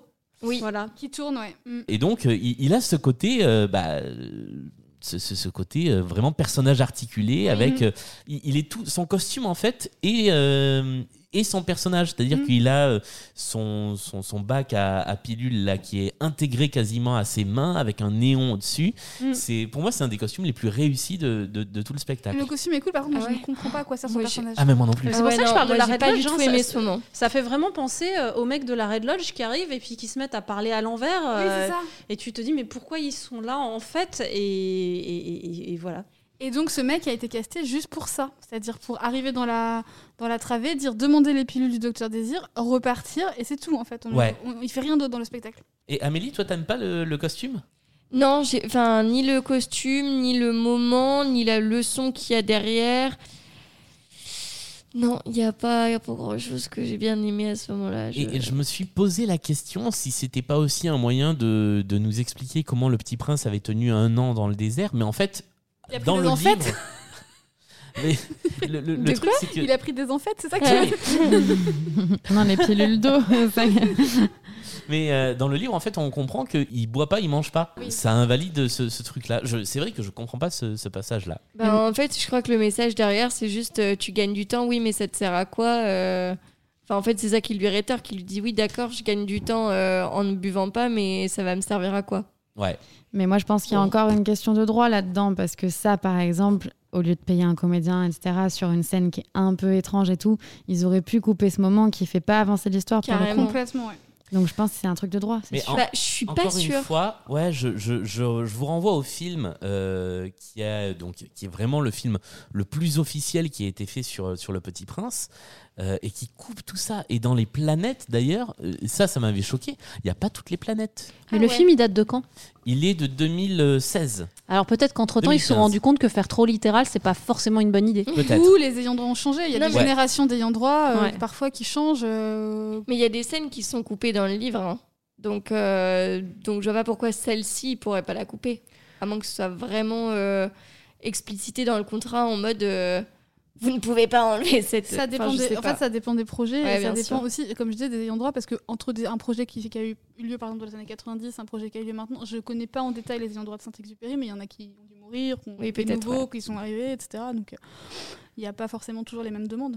Et alors, sachez que euh, je ne le savais pas, mais en 74, il y a eu un film musical Ouais. sur Le Petit Prince. Ouais. Ah euh, ouais. deux, euh, de, de... De Stanley Donen. Donen, ouais. J'allais dire Gene Kelly, mais euh, Stanley Donen qui l'a fait. Donc c'est quand même pas non plus le plus gros inconnu en termes de comédie musicale et de films musicaux, quoi. Donc euh, je sais pas ce que ça donne. Je sais pas non plus, je, je viens de découvrir ça. Je, Ah ouais. J'irai y jeter un œil. Mm. Amusé et curieux. Hmm. Comme ce podcast. Euh, nous revenons dans le désert, nous revenons avec un petit flashback qui est pas mal fichu du coup parce qu'on a le contre-champ du début du spectacle avec le dessine-moi un mouton. Ouais. Euh, et on se retrouve avec donc l'aviateur qui revient après 40 minutes d'acte 2. Et euh, le petit prince, et là, ils ont soif. Voilà, ils jouent au morpion et ils ont Et ils soif. cherchent le puits. Et ils cherchent un puits. Euh, on peut juste résumer ça comme ça et écouter un peu de la chanson qui va avec. Je- Le dialogue est complètement pété, hein, pardon. Ouais. Mais, euh, Ouais. C'est D'ailleurs, ce qui est dans le livre. Je sais, mais ça vraiment. Mais euh, oui, oui, oui, je suis d'accord. euh. Quoi? La pluie?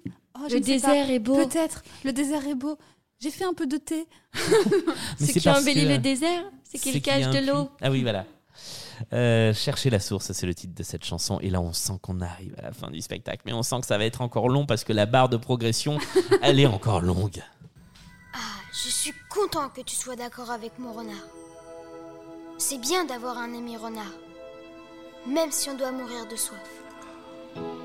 Alors, cherchons le puits. Au hasard, dans le désert, Du con. que regardes-tu? Je ne sais pas, je ne sais plus. Le reflet du puits dans les étoiles.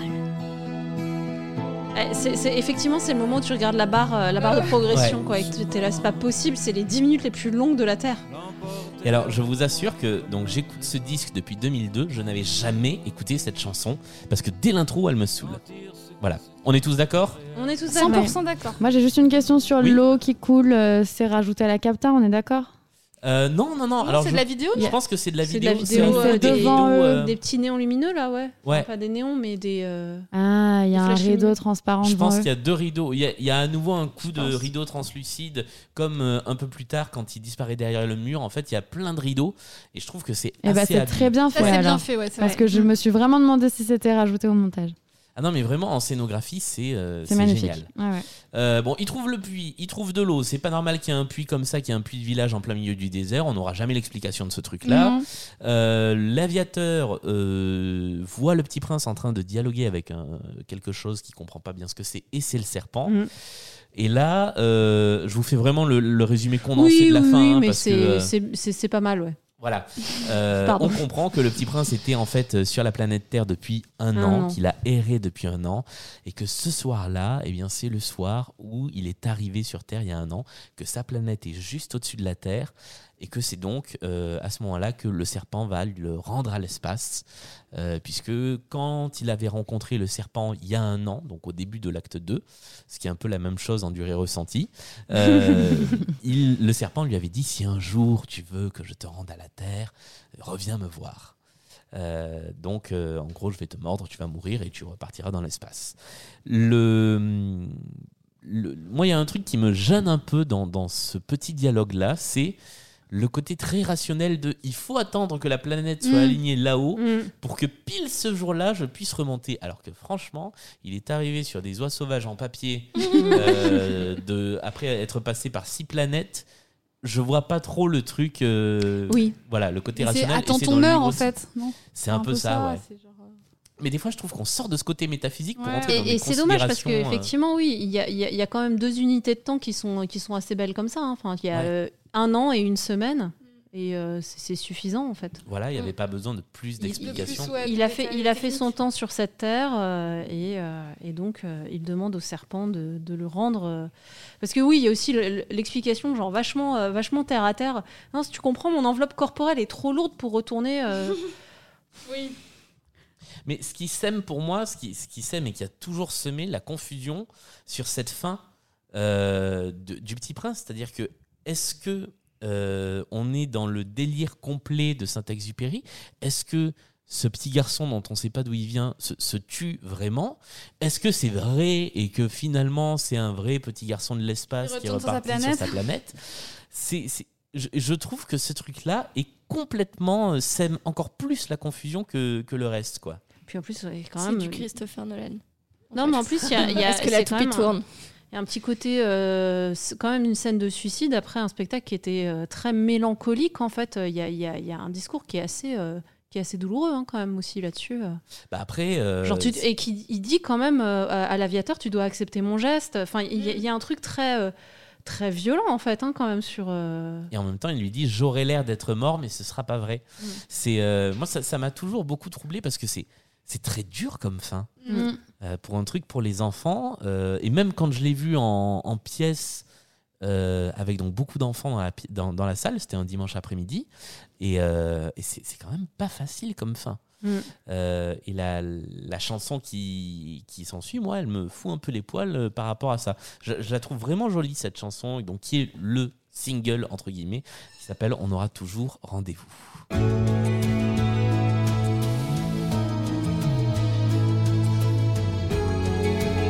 Ça reprend euh, dédicace, non? Ça, ça reprend un thème d'avant, non? Ah bon? Oui, C'est juste toujours la même on, chanson. On Ouais. retrouve toujours cette même thématique. hein. Moi, je suis incapable de dire. je lâche l'affaire. Mon petit prince qui vient du ciel. Des étoiles et des hirondelles. Tu as su redonner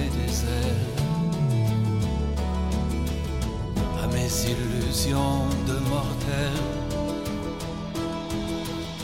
Moi je suis tombée de nulle part. Eh ben ouais, moi, moi, cette chanson, elle peut me mettre un peu la chiale. Non, mais cette fin est très Mais elle est émouvante. belle en Ouais. même temps. Oui. Et encore une fois, comme je disais tout à l'heure, c'est encore un joli duo en plus entre les deux. Donc, euh, Quand ils chantent Ah, ils ont- ensemble, ils ça ont marche toujours une bien, très ouais. très belle alchimie, donc Oui. c'est- touchant, etc. Mais là, c'est juste que moi, je crois que je- à ce moment-là, je suis à bout de force. C'est dommage parce qu'en plus, c'est vrai que leur jeu, là, à nouveau, il est très complice, il est... Ouais, ouais. C'est c'est mignon comme tout. Et, et en fait, moi, ça me fait penser aussi euh, à, à la scène euh, de cinéma qui me fait le plus. Enfin, je, je pleure très rarement au cinéma, mais celle-là me fait énormément pleurer. C'est la fin de E.T.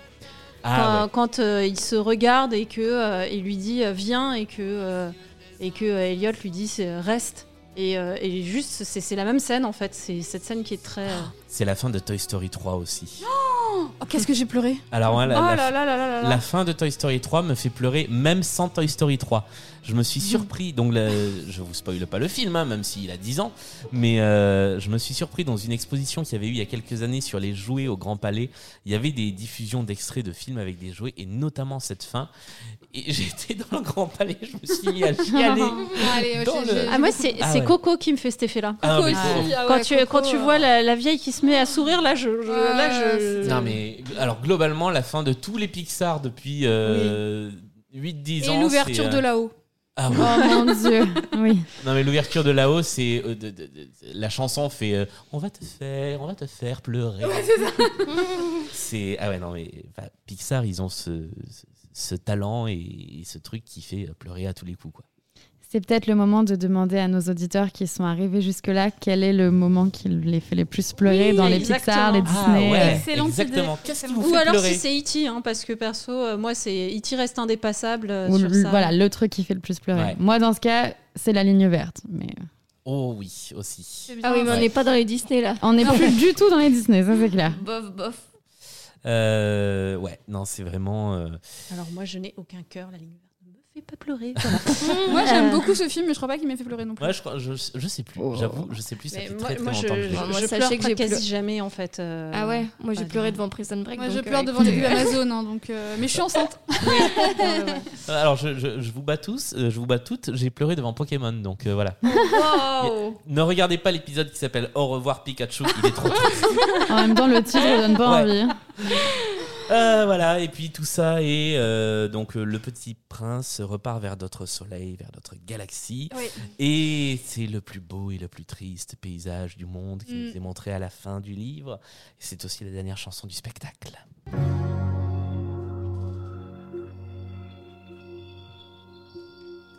Frollo Rendez-la moi le plus triste paysage du monde, c'est celui où il n'est plus. Cette lumière qui se perd en un éclair, l'espace d'une seconde comme quand il est apparu. Mais si un jour vos voyages vous emmenez dans ce désert, si vous vous trouvez juste sous l'étoile, Voilà, je voulais qu'on arrive euh, jusqu'à ce passage où il envoie un peu plus. C'est là qu'on est hein. content d'avoir donné Ouais. la voix quand même. Ouais. c'est carrément. Mais c'est c'est fou le talent que peut avoir ce mec d'interpréter un personnage dur comme Ouais. Frollo. Et doux comme. euh, C'est ça, euh, c'est euh, ouais. voilà, il y a une ta- il est très solaire là-dedans, alors que euh, son, son frollo est si, euh, si fermé quoi. C'est- Ouais. c'est- Et même dans les envolées vocales, Mm. cette douceur, Oui. elle est Elle reste présente. et, Ouais. et c'est pas du tout. Il y a même euh, effectivement, tu, quand écoutes, tu vas me détruire ou un truc comme ça où il y a- il y, a beaucoup de rage. Ouais. Et, et tu peux dire que c'est parce qu'il donne euh, toute la puissance vocale qu'il a, mais non, en fait, c'est parce qu'il interprète Mm. et que il- là, il lui donne euh, toute sa puissance vocale met avec des une nuances dans la euh, puissance. Ouais, voilà. Ça prouve vraiment à quel point c'est un grand interprète. Absolument. Nous sommes arrivés au bout de ce spectacle. Oui, Oh Ambre, non, il y a un débat qu'on n'a pas fait. qu'est-ce qu'on n'a pas dit Ce petit prince en néon, est-ce qu'on Ah en oui. parle ou Ah pas oui, Ah oui, c'est oui, vrai non. qu'il apparaît. Donc Ce sera le effectivement, dernier débat, mais il le faut. euh, effectivement, au moment donc scène statique encore, on a juste l'aviateur qui chante cette chanson, qui Et qui dessine. par ailleurs est plutôt une belle chanson, Oui. qui dessine et le dessin du Petit Prince, qui est le dessin original du Petit Prince de Saint-Exupéry, apparaît sous une forme de néon, étoile, vidéo, tout ça. Tel Mufasa dans le ciel. Tel... C'est vrai que ça a un petit côté Mufasa. Mon Mufasa, il est pas en néon. Non, c'est vrai. Euh, là, je me demande si c'est pas plus pour les droits, pour le coup. Voilà, pour avoir ce dessin-là euh, à ce moment-là. pas obligés de le mettre en néon. Voilà, Non, c'est exactement. Le dessin, ok, mais pas les néons. Oui, puisqu'ils avaient fait le tableau, euh, le tableau euh, d'écolier, donc là, il y avait un, il y a, il y a un parti pris quand même un peu Ouais. délibéré. Ouais. C'est pas fou. Ça m'a pas choqué au moment où je l'ai vu, mais c'est pas fou. Ah, moi, ça m'a Ouais, choqué. je me souviens euh, même je suis dit, allez, il manquait plus que ça. Voilà, au moins c'est fini. Allez, hop, Voilà. on Oui, c'est ça. En fait, moi, je suis tellement contente que ce soit fini. Finalement, euh, je trouve ça cool. Ok. Alors, Bah, c'est drôle le parce que- prince en néon. Je- Je, je, je dirais pas là non plus, mais c'est juste, euh, c'était le, le ratio euh, soulagement. euh, voilà. En, en- en écoutant la chanson là, euh, quand on l'a passée, je me suis dit tiens, ça ressemble un peu à éphémère au début de l'acte, Mm. et je m'étais pas fait la remarque. Et en fait, je me rends compte que je m'étais fait la remarque parce que je l'avais noté dans mes notes, ce qui prouve que j'ai à peu près la mémoire d'un poisson rouge. Mais qu'en même temps, tu es très cohérent. C'est ce que Voilà. j'allais dire. Et que tu cohérent penses comme toi-même. Voilà. Euh, on passe au top 3 et au flop 3 Ouais. Allez. Allez, avec un jingle remasterisé, lui aussi. Top 3, flop 3 de toute l'équipe. Top 3, flop 3 Ah ouais, de ce spectacle. C'est Bravo, beaucoup plus Julien. raffiné, c'est plus. Ah bah ouais, euh, j'ai un peu. Ah, c'est euh, smooth. Hein, C'est- ouais. C'est le, le jingle de la maturité. On a, on a gagné en apaisement. C'est ça. Euh, eh bien, qui veut commencer par le son On va faire quoi? On va faire On les, fait les flops les avant flops d'abord. rester sur une Allez. bonne note. Euh, bah allez-y, je, je- je me lance. Voilà. Vas-y, Julien. Alors j'avais noté à la base flop 1.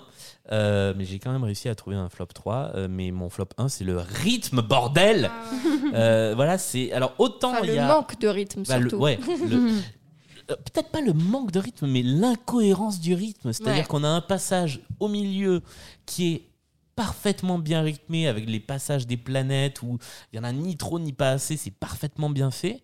Et on se retrouve, même le début du spectacle, moi je trouve qu'il prend son temps, ça m'a pas choqué, j'aime beaucoup ce- cette première partie. Et après, on tombe dans un, dans un rythme lent, avec des passages silencieux, parlés, très longs. Euh, et en fait, voilà, effectivement, le spectacle dure deux heures. Pour moi, c'est pas un spectacle pour les enfants parce que tu peux pas concentrer Ouais, les enfants. Ah non, deux jamais de la vie, hein. Ouais. Voilà. Donc pour moi, c'est le plus gros problème du spectacle. Euh, en deux, j'ai mis bah, la fin parce que je trouve que les dernières 20 minutes sont interminables parce que musicalement, euh, bah, on, revient toujours sur les mêmes choses. Et donc, en trois, j'ai mis, et je suis désolé pour euh, Richard Cochiante, le manque d'inventivi- d'inventivité musicale sur une partie Ouais. des chansons où on sent que c'est toujours les mêmes gimmicks qui reviennent.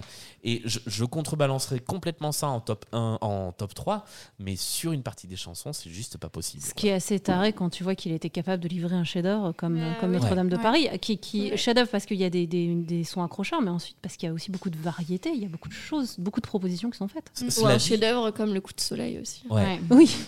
on on n'en a pas parlé, mais euh, on est quand même sur effectivement la moitié euh, de, de Notre-Dame de Paris. Ouais. L'autre moitié de Notre-Dame de Paris Fait en Cindy même à ce moment-là. Fait va Cindy. faire Cindy et se plante avec C'est Cindy. un creux de la vague pour les deux, Ouais. un peu là. Je pense qu'ils ont eu le contre-coup de l'énorme succès de notre C'est ça, il y, y a un côté comme ça. hein, enfin. Soit ils ont c'est- pris c'est- trop la confiance, soit ils étaient crevés. Ouais, enfin c'est marrant Et, de voir euh, que ensemble ils font des trucs euh, incroyables, mais que séparément c'est des grosses. Après, Ouais, mais il y a- y, y effectivement, sinon il y a le côté épuisement après avoir livré un Ouais, truc. peut-être, peut-être. Regarde Spielberg, il a fait, euh, il a fait Schindler juste après, il fait euh, Ju- Jurassic Park 2 quoi. Enfin, Ouais. c'est, on peut pas toujours tout donner quoi. Enfin, Mais Non, c'est euh, non, et puis après, quand tu sors effectivement un chef-d'œuvre comme Notre-Dame, t'es tellement attendu au tournant Oui. que, enfin, je veux dire, euh, Ah oui, non mais ça bien sûr. Berger mais- et Plamondon ont fait la légende de Jimmy après Starmania. La légende de Jimmy, c'est pas un mauvais spectacle, mais quand t'arrives derrière Starmania, Mais, Mais c'est un tous. truc classique Non, mais en, bien en- sûr. en création artistique en général. Quand, C'est ça. on te- quand tu as eu un, un premier roman, par exemple, qui a cartonné, on te dit Ah, attention, parce que le deuxième, ça va, être, ça va faire mal. Enfin, c'est toujours c'est un truc, un gimmick classique. Quoi. Et Mais ça marche mais sur. ça aurait pu être euh, un peu moins bien, moins mauvais. Mauvais. Un peu moins bien mauvais. Moins. T'as compris. c'est pas mauvais, c'est pas bon, je trouve. Ambre Non, j'allais dire, ça marche absolument sur tous les gros, gros shows. Mm, Starmania, Notre-Dame, ça marche aussi sur Roméo parce que Presgu a fait autant n'emporte le Ouais. vent après Roméo, qui est quand même largement en dessous. Bah oui, clairement. C'est vrai. exactement. Euh, Pardon pour ta sœur, Julien. euh, Et Laurine, pardon pour toi Qu'on écouté embrasse. le, le podcast jusque-là, voilà. je- On a juste dit que que c'était en dessous, pas, pas bien. À, à- à défendre euh, autant n'importe le vent. Euh, qui, qui fait son flop 3 Moi, ça va aller très vite parce que du coup, ça ressemble beaucoup au tien. Ouais. Euh, donc, j'ai mis en premier les chansons, mais pas pour dire qu'elles sont nécessairement mauvaises, mais pour dire que elles sont très oubliables en fait. Il n'y a aucune chanson qui m'a marqué. Euh, je suis capable de fredonner aucune mélodie euh, alors que j'ai regardé le spectacle. J'ai fini de le regarder aujourd'hui. Donc normalement, euh, même dans les spectacles que j'apprécie pas trop, il y a des petits gimmicks qui me restent en tête et des choses comme ça. Là, c'est pas du tout le cas. Donc voilà, je trouve que c'est assez fade au niveau de, la, composition des chansons et des mélodies. Donc voilà. En deuxième, j'ai mis oui, le rythme et la narration. Alors, il y a des choses très bien, notamment tout ce qu'on a dit sur la partie dans l'espace tout à l'heure, mais moi, ça m'a aussi un peu coupé, parce que j'aime bien quand même quand on raconte des histoires. Mhm. Donc, le côté un peu catalogue, parfois, j'ai trouvé ça un peu gênant, même si c'était très beau. euh, y y a- ça manque d'histoire, en fait. Je trouve que ça manque d'histoire dans le sens narration, évolution des personnages, etc. Euh, et on s'ennuie beaucoup, donc euh, ça, vraiment, pour moi, c'est le plus gros problème. Et en dernier, j'ai mis le costume du renard parce que vraiment, je peux pas. Tout Castelbajac qu'il est, il y a des jolies propositions dans les costumes, il y a des trucs très inventifs, notamment justement sur ce passage des planètes euh, avec les grandes personnes et qui ont vraiment des, des costumes vraiment marrants et, et fun et tout.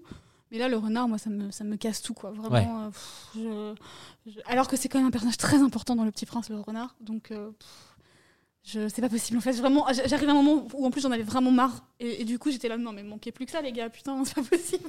Donc vraiment, je. je... Non, désolé. voilà pour moi. Virginie. Bah, je vais enchaîner parce que de toute façon, je, je montre à Mel hein, pour euh, montrer que j'ai. Enfin, c'était pas fait exprès, mais bon. Euh, C'est la même chose. Voilà, flop 3. Alors en 1, histoire chiante en vrai. hein. Enfin, Oui, en vrai, voilà, Voilà, ouais. c'est juste que c'est une histoire qui est un peu statique, donc euh, je trouve qu'il se prête pas trop trop à ce genre de format. Euh, donc je développe pas plus puisque Mel vient de le faire. Euh, en flop 2, comme ça, ça fait, euh, je, je- je fais le package. euh, aucune chanson inoubliable. Je l'ai littéralement écrit comme ça. C'est que il n'y a, il y a pas de relief en fait. euh, Et, et pareil, en fait, j'ai- oublié de que- quelles étaient les airs. Je les ai re-oubliées. Là, je suis pas capable de. Mais je viens pareil. de l'écouter. Ouais. J'ai déjà oublié. Il faut que je vous fasse un jingle, euh, comment on dit, Un cerveau pour télépathie deux ou un cerveau pour deux. ouais. Et euh, non, le, le- le flop euh, 3, par contre, euh, celui-là, euh, c'est en fait. C'est un truc que moi j'aime pas et je sais que c'est- on n'est pas on n'est pas tous d'accord euh, sur ça. C'est que je trouve qu'il y a beaucoup trop de scènes dialoguées.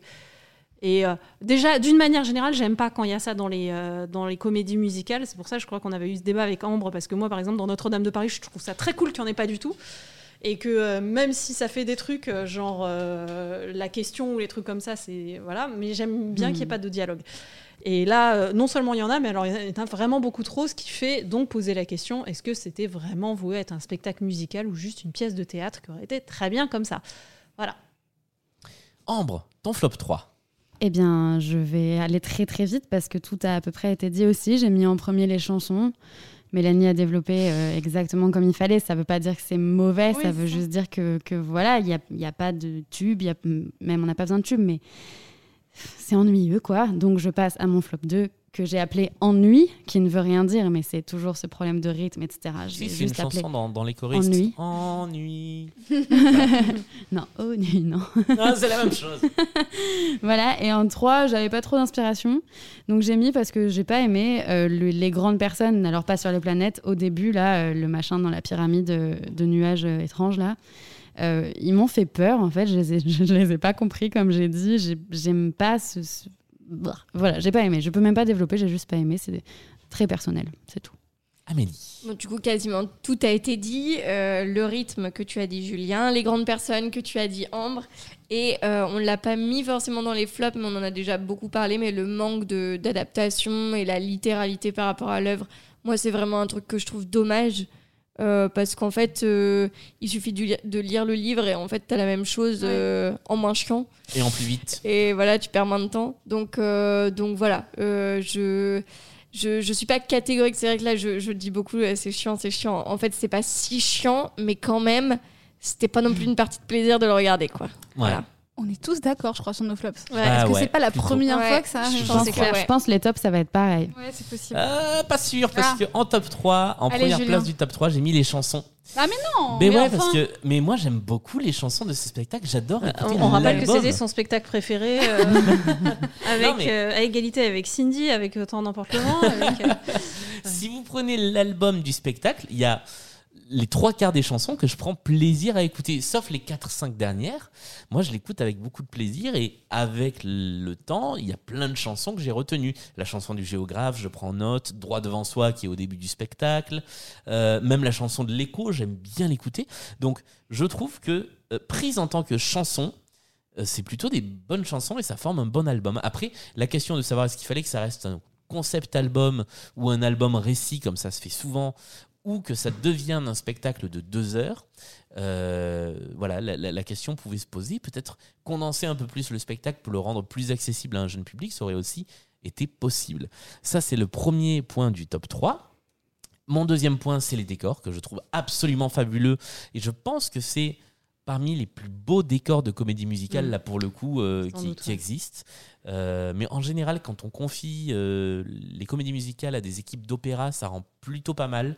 On en avait parlé sur, euh, sur euh, 1789, Les Amants de la Bastille, ça marchait bien aussi. Mm. Je suis très confiant parce que enfin, je, suis plein d'espoir parce que la comédie musicale qui va arriver sur les chansons de Michel Sardou est mise en scène par un metteur en scène dont j'ai oublié le nom, mais qui vient de l'opéra et un scénographe aussi qui vient de l'opéra. Et dernier point, les interprètes euh, qui sont tous excellents, autant en comédie qu'en qu'en chant. Euh, voilà, Il n'y en a pas un qui est en dessous du lot. Euh, Daniel Lavoie est excellent, Jeff est très bon, et tous les interprètes des, des grandes personnes, des habitants des planètes, des animaux, sont, euh, sont vraiment très bons. Donc il n'y a rien à dire. C'est fou parce que tout est réuni pour que ça fasse un très bon spectacle et le manque de rythme fait que ça. ça se casse la figure. On repart dans le même sens Mélanie, ton top 3 Alors ça va aller hyper vite parce que j'en ai deux sur trois en commun avec toi, Ouais. à savoir les interprètes et les décors et la scénographie. Donc je vais pas développer plus, euh, on est vraiment 100% d'accord là-dessus, il y a beaucoup de talent euh, sur ces deux points dans ce spectacle. Mon troisième, c'était un peu pour rigoler, mais c'était Daniel Lavoie, une mention spéciale pour lui parce que déjà je l'adore, il est extrêmement talentueux et c'est surtout en fait le fait de l'entendre sur des compositions de Cochantes qui m'a énormément donné envie de réécouter Notre-Dame de Paris. Donc merci à ce spectacle de me confirmer à quel point Notre-Dame est géniale et euh, à quel point j'ai hâte qu'on le traite ensemble dans ce podcast. On vous spoil, on va pas le faire tout de suite. Non. Parce que comme c'est notre dernier très très très très très gros spectacle qu'on n'a pas fait, on temporise un peu. Surtout qu'on est- Voilà. on est tous très impatients de le faire, Ouais. donc il y a énormément d'excitation autour de cet épisode à venir. Donc on, Probablement que ce sera en plusieurs épisodes C'est ça. de toute façon. Aussi. Euh, alors, moi, le top 3, il rejoint hein, évidemment sans surprise la beauté des parties pris visuelles euh, qui rendent justice en fait à la poésie euh, de Saint-Exupéry, à sa poésie visuelle d'ailleurs, à ses aquarelles. Euh, tout particulièrement, vraiment mention pour le voyage interplanétaire, que- qui est un moment incroyable. Euh, les costumes de Castelbajac, j'ai trouvé ça, euh, je les ai trouvés super Ouais, chouettes. ils sont très, très que- bien. Même le renard? non, pas le renard, pas déconner non plus. Mais, euh, mais le renard, en fait, a été éclipsé parce que j'étais encore en pamoison sur le, sur le serpent, en fait. Oui, Donc, le euh, serpent est magnifique. je, voilà, il y, a- il y a beaucoup de trucs que je trouve vraiment euh, très beaux et, euh, et donc, donc voilà, ça j'ai. voilà. Je ne développe pas la- plus. Sur le casting, effectivement, il est très bien. Moi, je mets une mention spéciale pour Jeff parce qu'effectivement, c'est tellement tout le temps cringe, les gamins, dans les vrai. spectacles. que des fois ils essayent de ne pas mettre de gamins pour jouer des gamins. On l'a vu dans Hamilton et c'était encore plus cringe. Là, on a, euh, on a un, un jeune garçon qui ne fait plus du tout ça, parce que je crois qu'il a ouvert un restaurant Ouais, maintenant. il est devenu chef cuisinier à Lyon. Ouais. Ouais, voilà. Donc, euh, mais en tout cas, il peut, il peut être fier de- du travail, euh, du travail accompli. Je sais pas comment étaient les autres interprètes, mais euh, en tout cas, euh, lui, il, il joue bien la comédie, il chante bien, il a une bonne alchimie avec euh, avec les autres comédiens sur scène, et, euh, et je trouve que c'est euh, bien impressionnant pour pour un petit gamin de 14 ans en fait. Carrément. Ouais, complètement. On continue? Aucune originalité. en 1, la scénographie et les décors, donc je ne vais pas développer. En 2, la troupe et les voix, donc je ne vais pas développer, mais parce que j'ai dit que forcément ça allait être la même chose. Et en 3, pareil, j'ai galéré. En fait, mon, mon troisième top et mon troisième flop, j'ai mis entre parenthèses. Pour moi, c'est plus un top 2, flop 2. Mais j'ai mis Le Petit Prince, dans le sens que moi, j'aime l'œuvre, j'aime la poésie, et du coup, bah, j'ai kiffé euh, me replonger dans Le Petit Prince aujourd'hui, et dans la comédie musicale, et dans le livre. Voilà. Mais avant, euh, avant de mettre un top 3 sur les interprètes, auxquels j'ai pensé après coup, j'avais mis la poésie de, de Ah. l'œuvre ouais, en, en top 3. Donc je te Merci. rejoins un peu. Et ben ça rebondit très bien puisque moi c'est mon top, euh, enfin il est dans mon top 3. Euh, la poésie euh, du, de l'œuvre en premier et la poésie de son adaptation. Euh, on le disait tout à l'heure, autant avec euh, les musiques, euh, euh, avec les, enfin la scénographie, etc. C'est quand même très, euh, très pastel, c'est ce qu'on disait, et très euh, mélancolique, poé- poétique. Waouh, c'était difficile. Poétique, etc. Euh, donc euh, ouais, moi j'ai bien aimé cet aspect-là. Euh, le cast, bah du coup on l'a déjà dit, euh, donc pas de mention spéciale puisqu'elles ont déjà été faites, euh, mais du coup euh, voilà.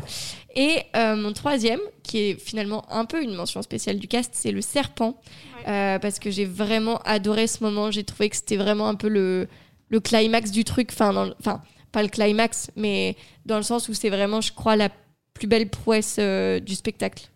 Moi vraiment j'étais. Sachant qu'en fait, ça nous a montré à quel point c'est dommage qu'il n'y ait pas eu quand même un peu plus de danse dans le spectacle. Ouais, c'est vrai. C'est vrai. Et on va redonner du coup le nom de la danseuse contorsionniste qui interprète le serpent parce qu'on l'a donné qu'une seule fois, c'est Sylvaine Charrier. Voilà. Avec la voix, la voix du serpent, c'était euh, Nico qui est aussi le buveur. Euh, bah, ça y est, je crois qu'on a fait le tour. Oui. Nous avons fini de parler de ce spectacle. Je propose qu'on se sépare doucement en écoutant euh, la version opéra euh, de, Ah, oui. de, de Dessine-moi un Du- mouton. Et attends, juste un mot pour nos auditeurs qui sont arrivés jusqu'au bout. Oui. Euh, Dites-nous. euh, Bah, euh, On en a déjà fait fait plein. Oui, mais il faut faire en plusieurs étapes parce que là on est au Avant. bout du bout, tu vois. Ah ouais. Euh, bah, dessinez-nous un mouton. Voilà. Faites-nous un petit dessin de mouton euh, et, Yes. euh, et envoyez-nous-le nous par les réseaux sociaux. On les partagera. D'ailleurs, on va, peut-être essayer sur le nouveau site de Micro Stockholm de vous donner du contenu en plus. Ouais. Parce que sur Hamilton, on vous a disséminé un petit peu des choses sur les réseaux sociaux. Maintenant qu'on a un nouveau site avec des On va pages essayer de faire ça plus pour proprement. les émissions, on pourra vous mettre des extraits vidéo, des petites références à droite à gauche pour que vous puissiez aller plus loin sur les sur euh, ce qu'on vous dit. Amélie. Euh, tu voulais pas faire, euh, je fais une petite, euh, tu voulais pas faire un petit appel pour les jingles? Ah si, j'avais complètement oublié ça. Euh, comme vous avez entendu que autant je me suis euh, un peu, euh, comment on dit, euh, donné Lâché. du mal sur le travail d'arrangement, mais que par contre j'ai fait ça n'importe comment. Pour, j'ai l'impression d'être sur Arte très tard la nuit. ça, ça. C'est la musique derrière qui fait ça. Si, si vous voulez chanter sur notre jingle, eh ben envoyez-nous, enregistrez-vous. Euh, je vais vous préparer un petit pack avec les instrumentaux. Euh, enregistrez-vous et puis on essaiera de faire un- une petite compile des auditeurs et des auditrices sur notre jingle. Ça rendra la chose un petit peu plus euh, sympathique qu'avec ma voix de crécelle sur, euh, sur le, le temps des cathédrales. Là, c'est juste pas possible. Voilà, c'est la fin de cet épisode. Merci de nous avoir écoutés jusqu'au bout. On a, on a quand même fait deux heures et demie. Hein, Oui, on avait dit euh, ce serait rapide euh, et en fait que dalle. En fait, on sait pas faire. Non. Non, Non. on- même sur un spectacle comme ça, euh, on, on sait pas faire.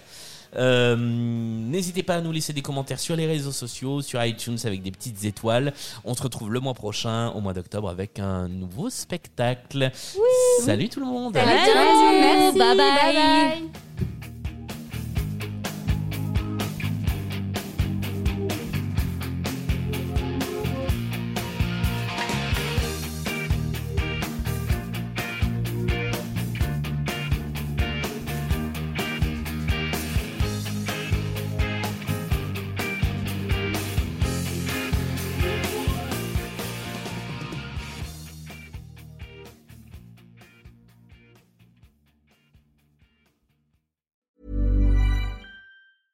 Ever catch yourself eating the same flavorless dinner three days in a row?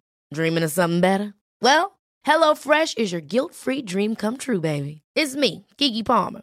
Let's wake up those taste buds with hot, juicy pecan crusted chicken or garlic butter shrimp scampi. Mm. Hello Fresh.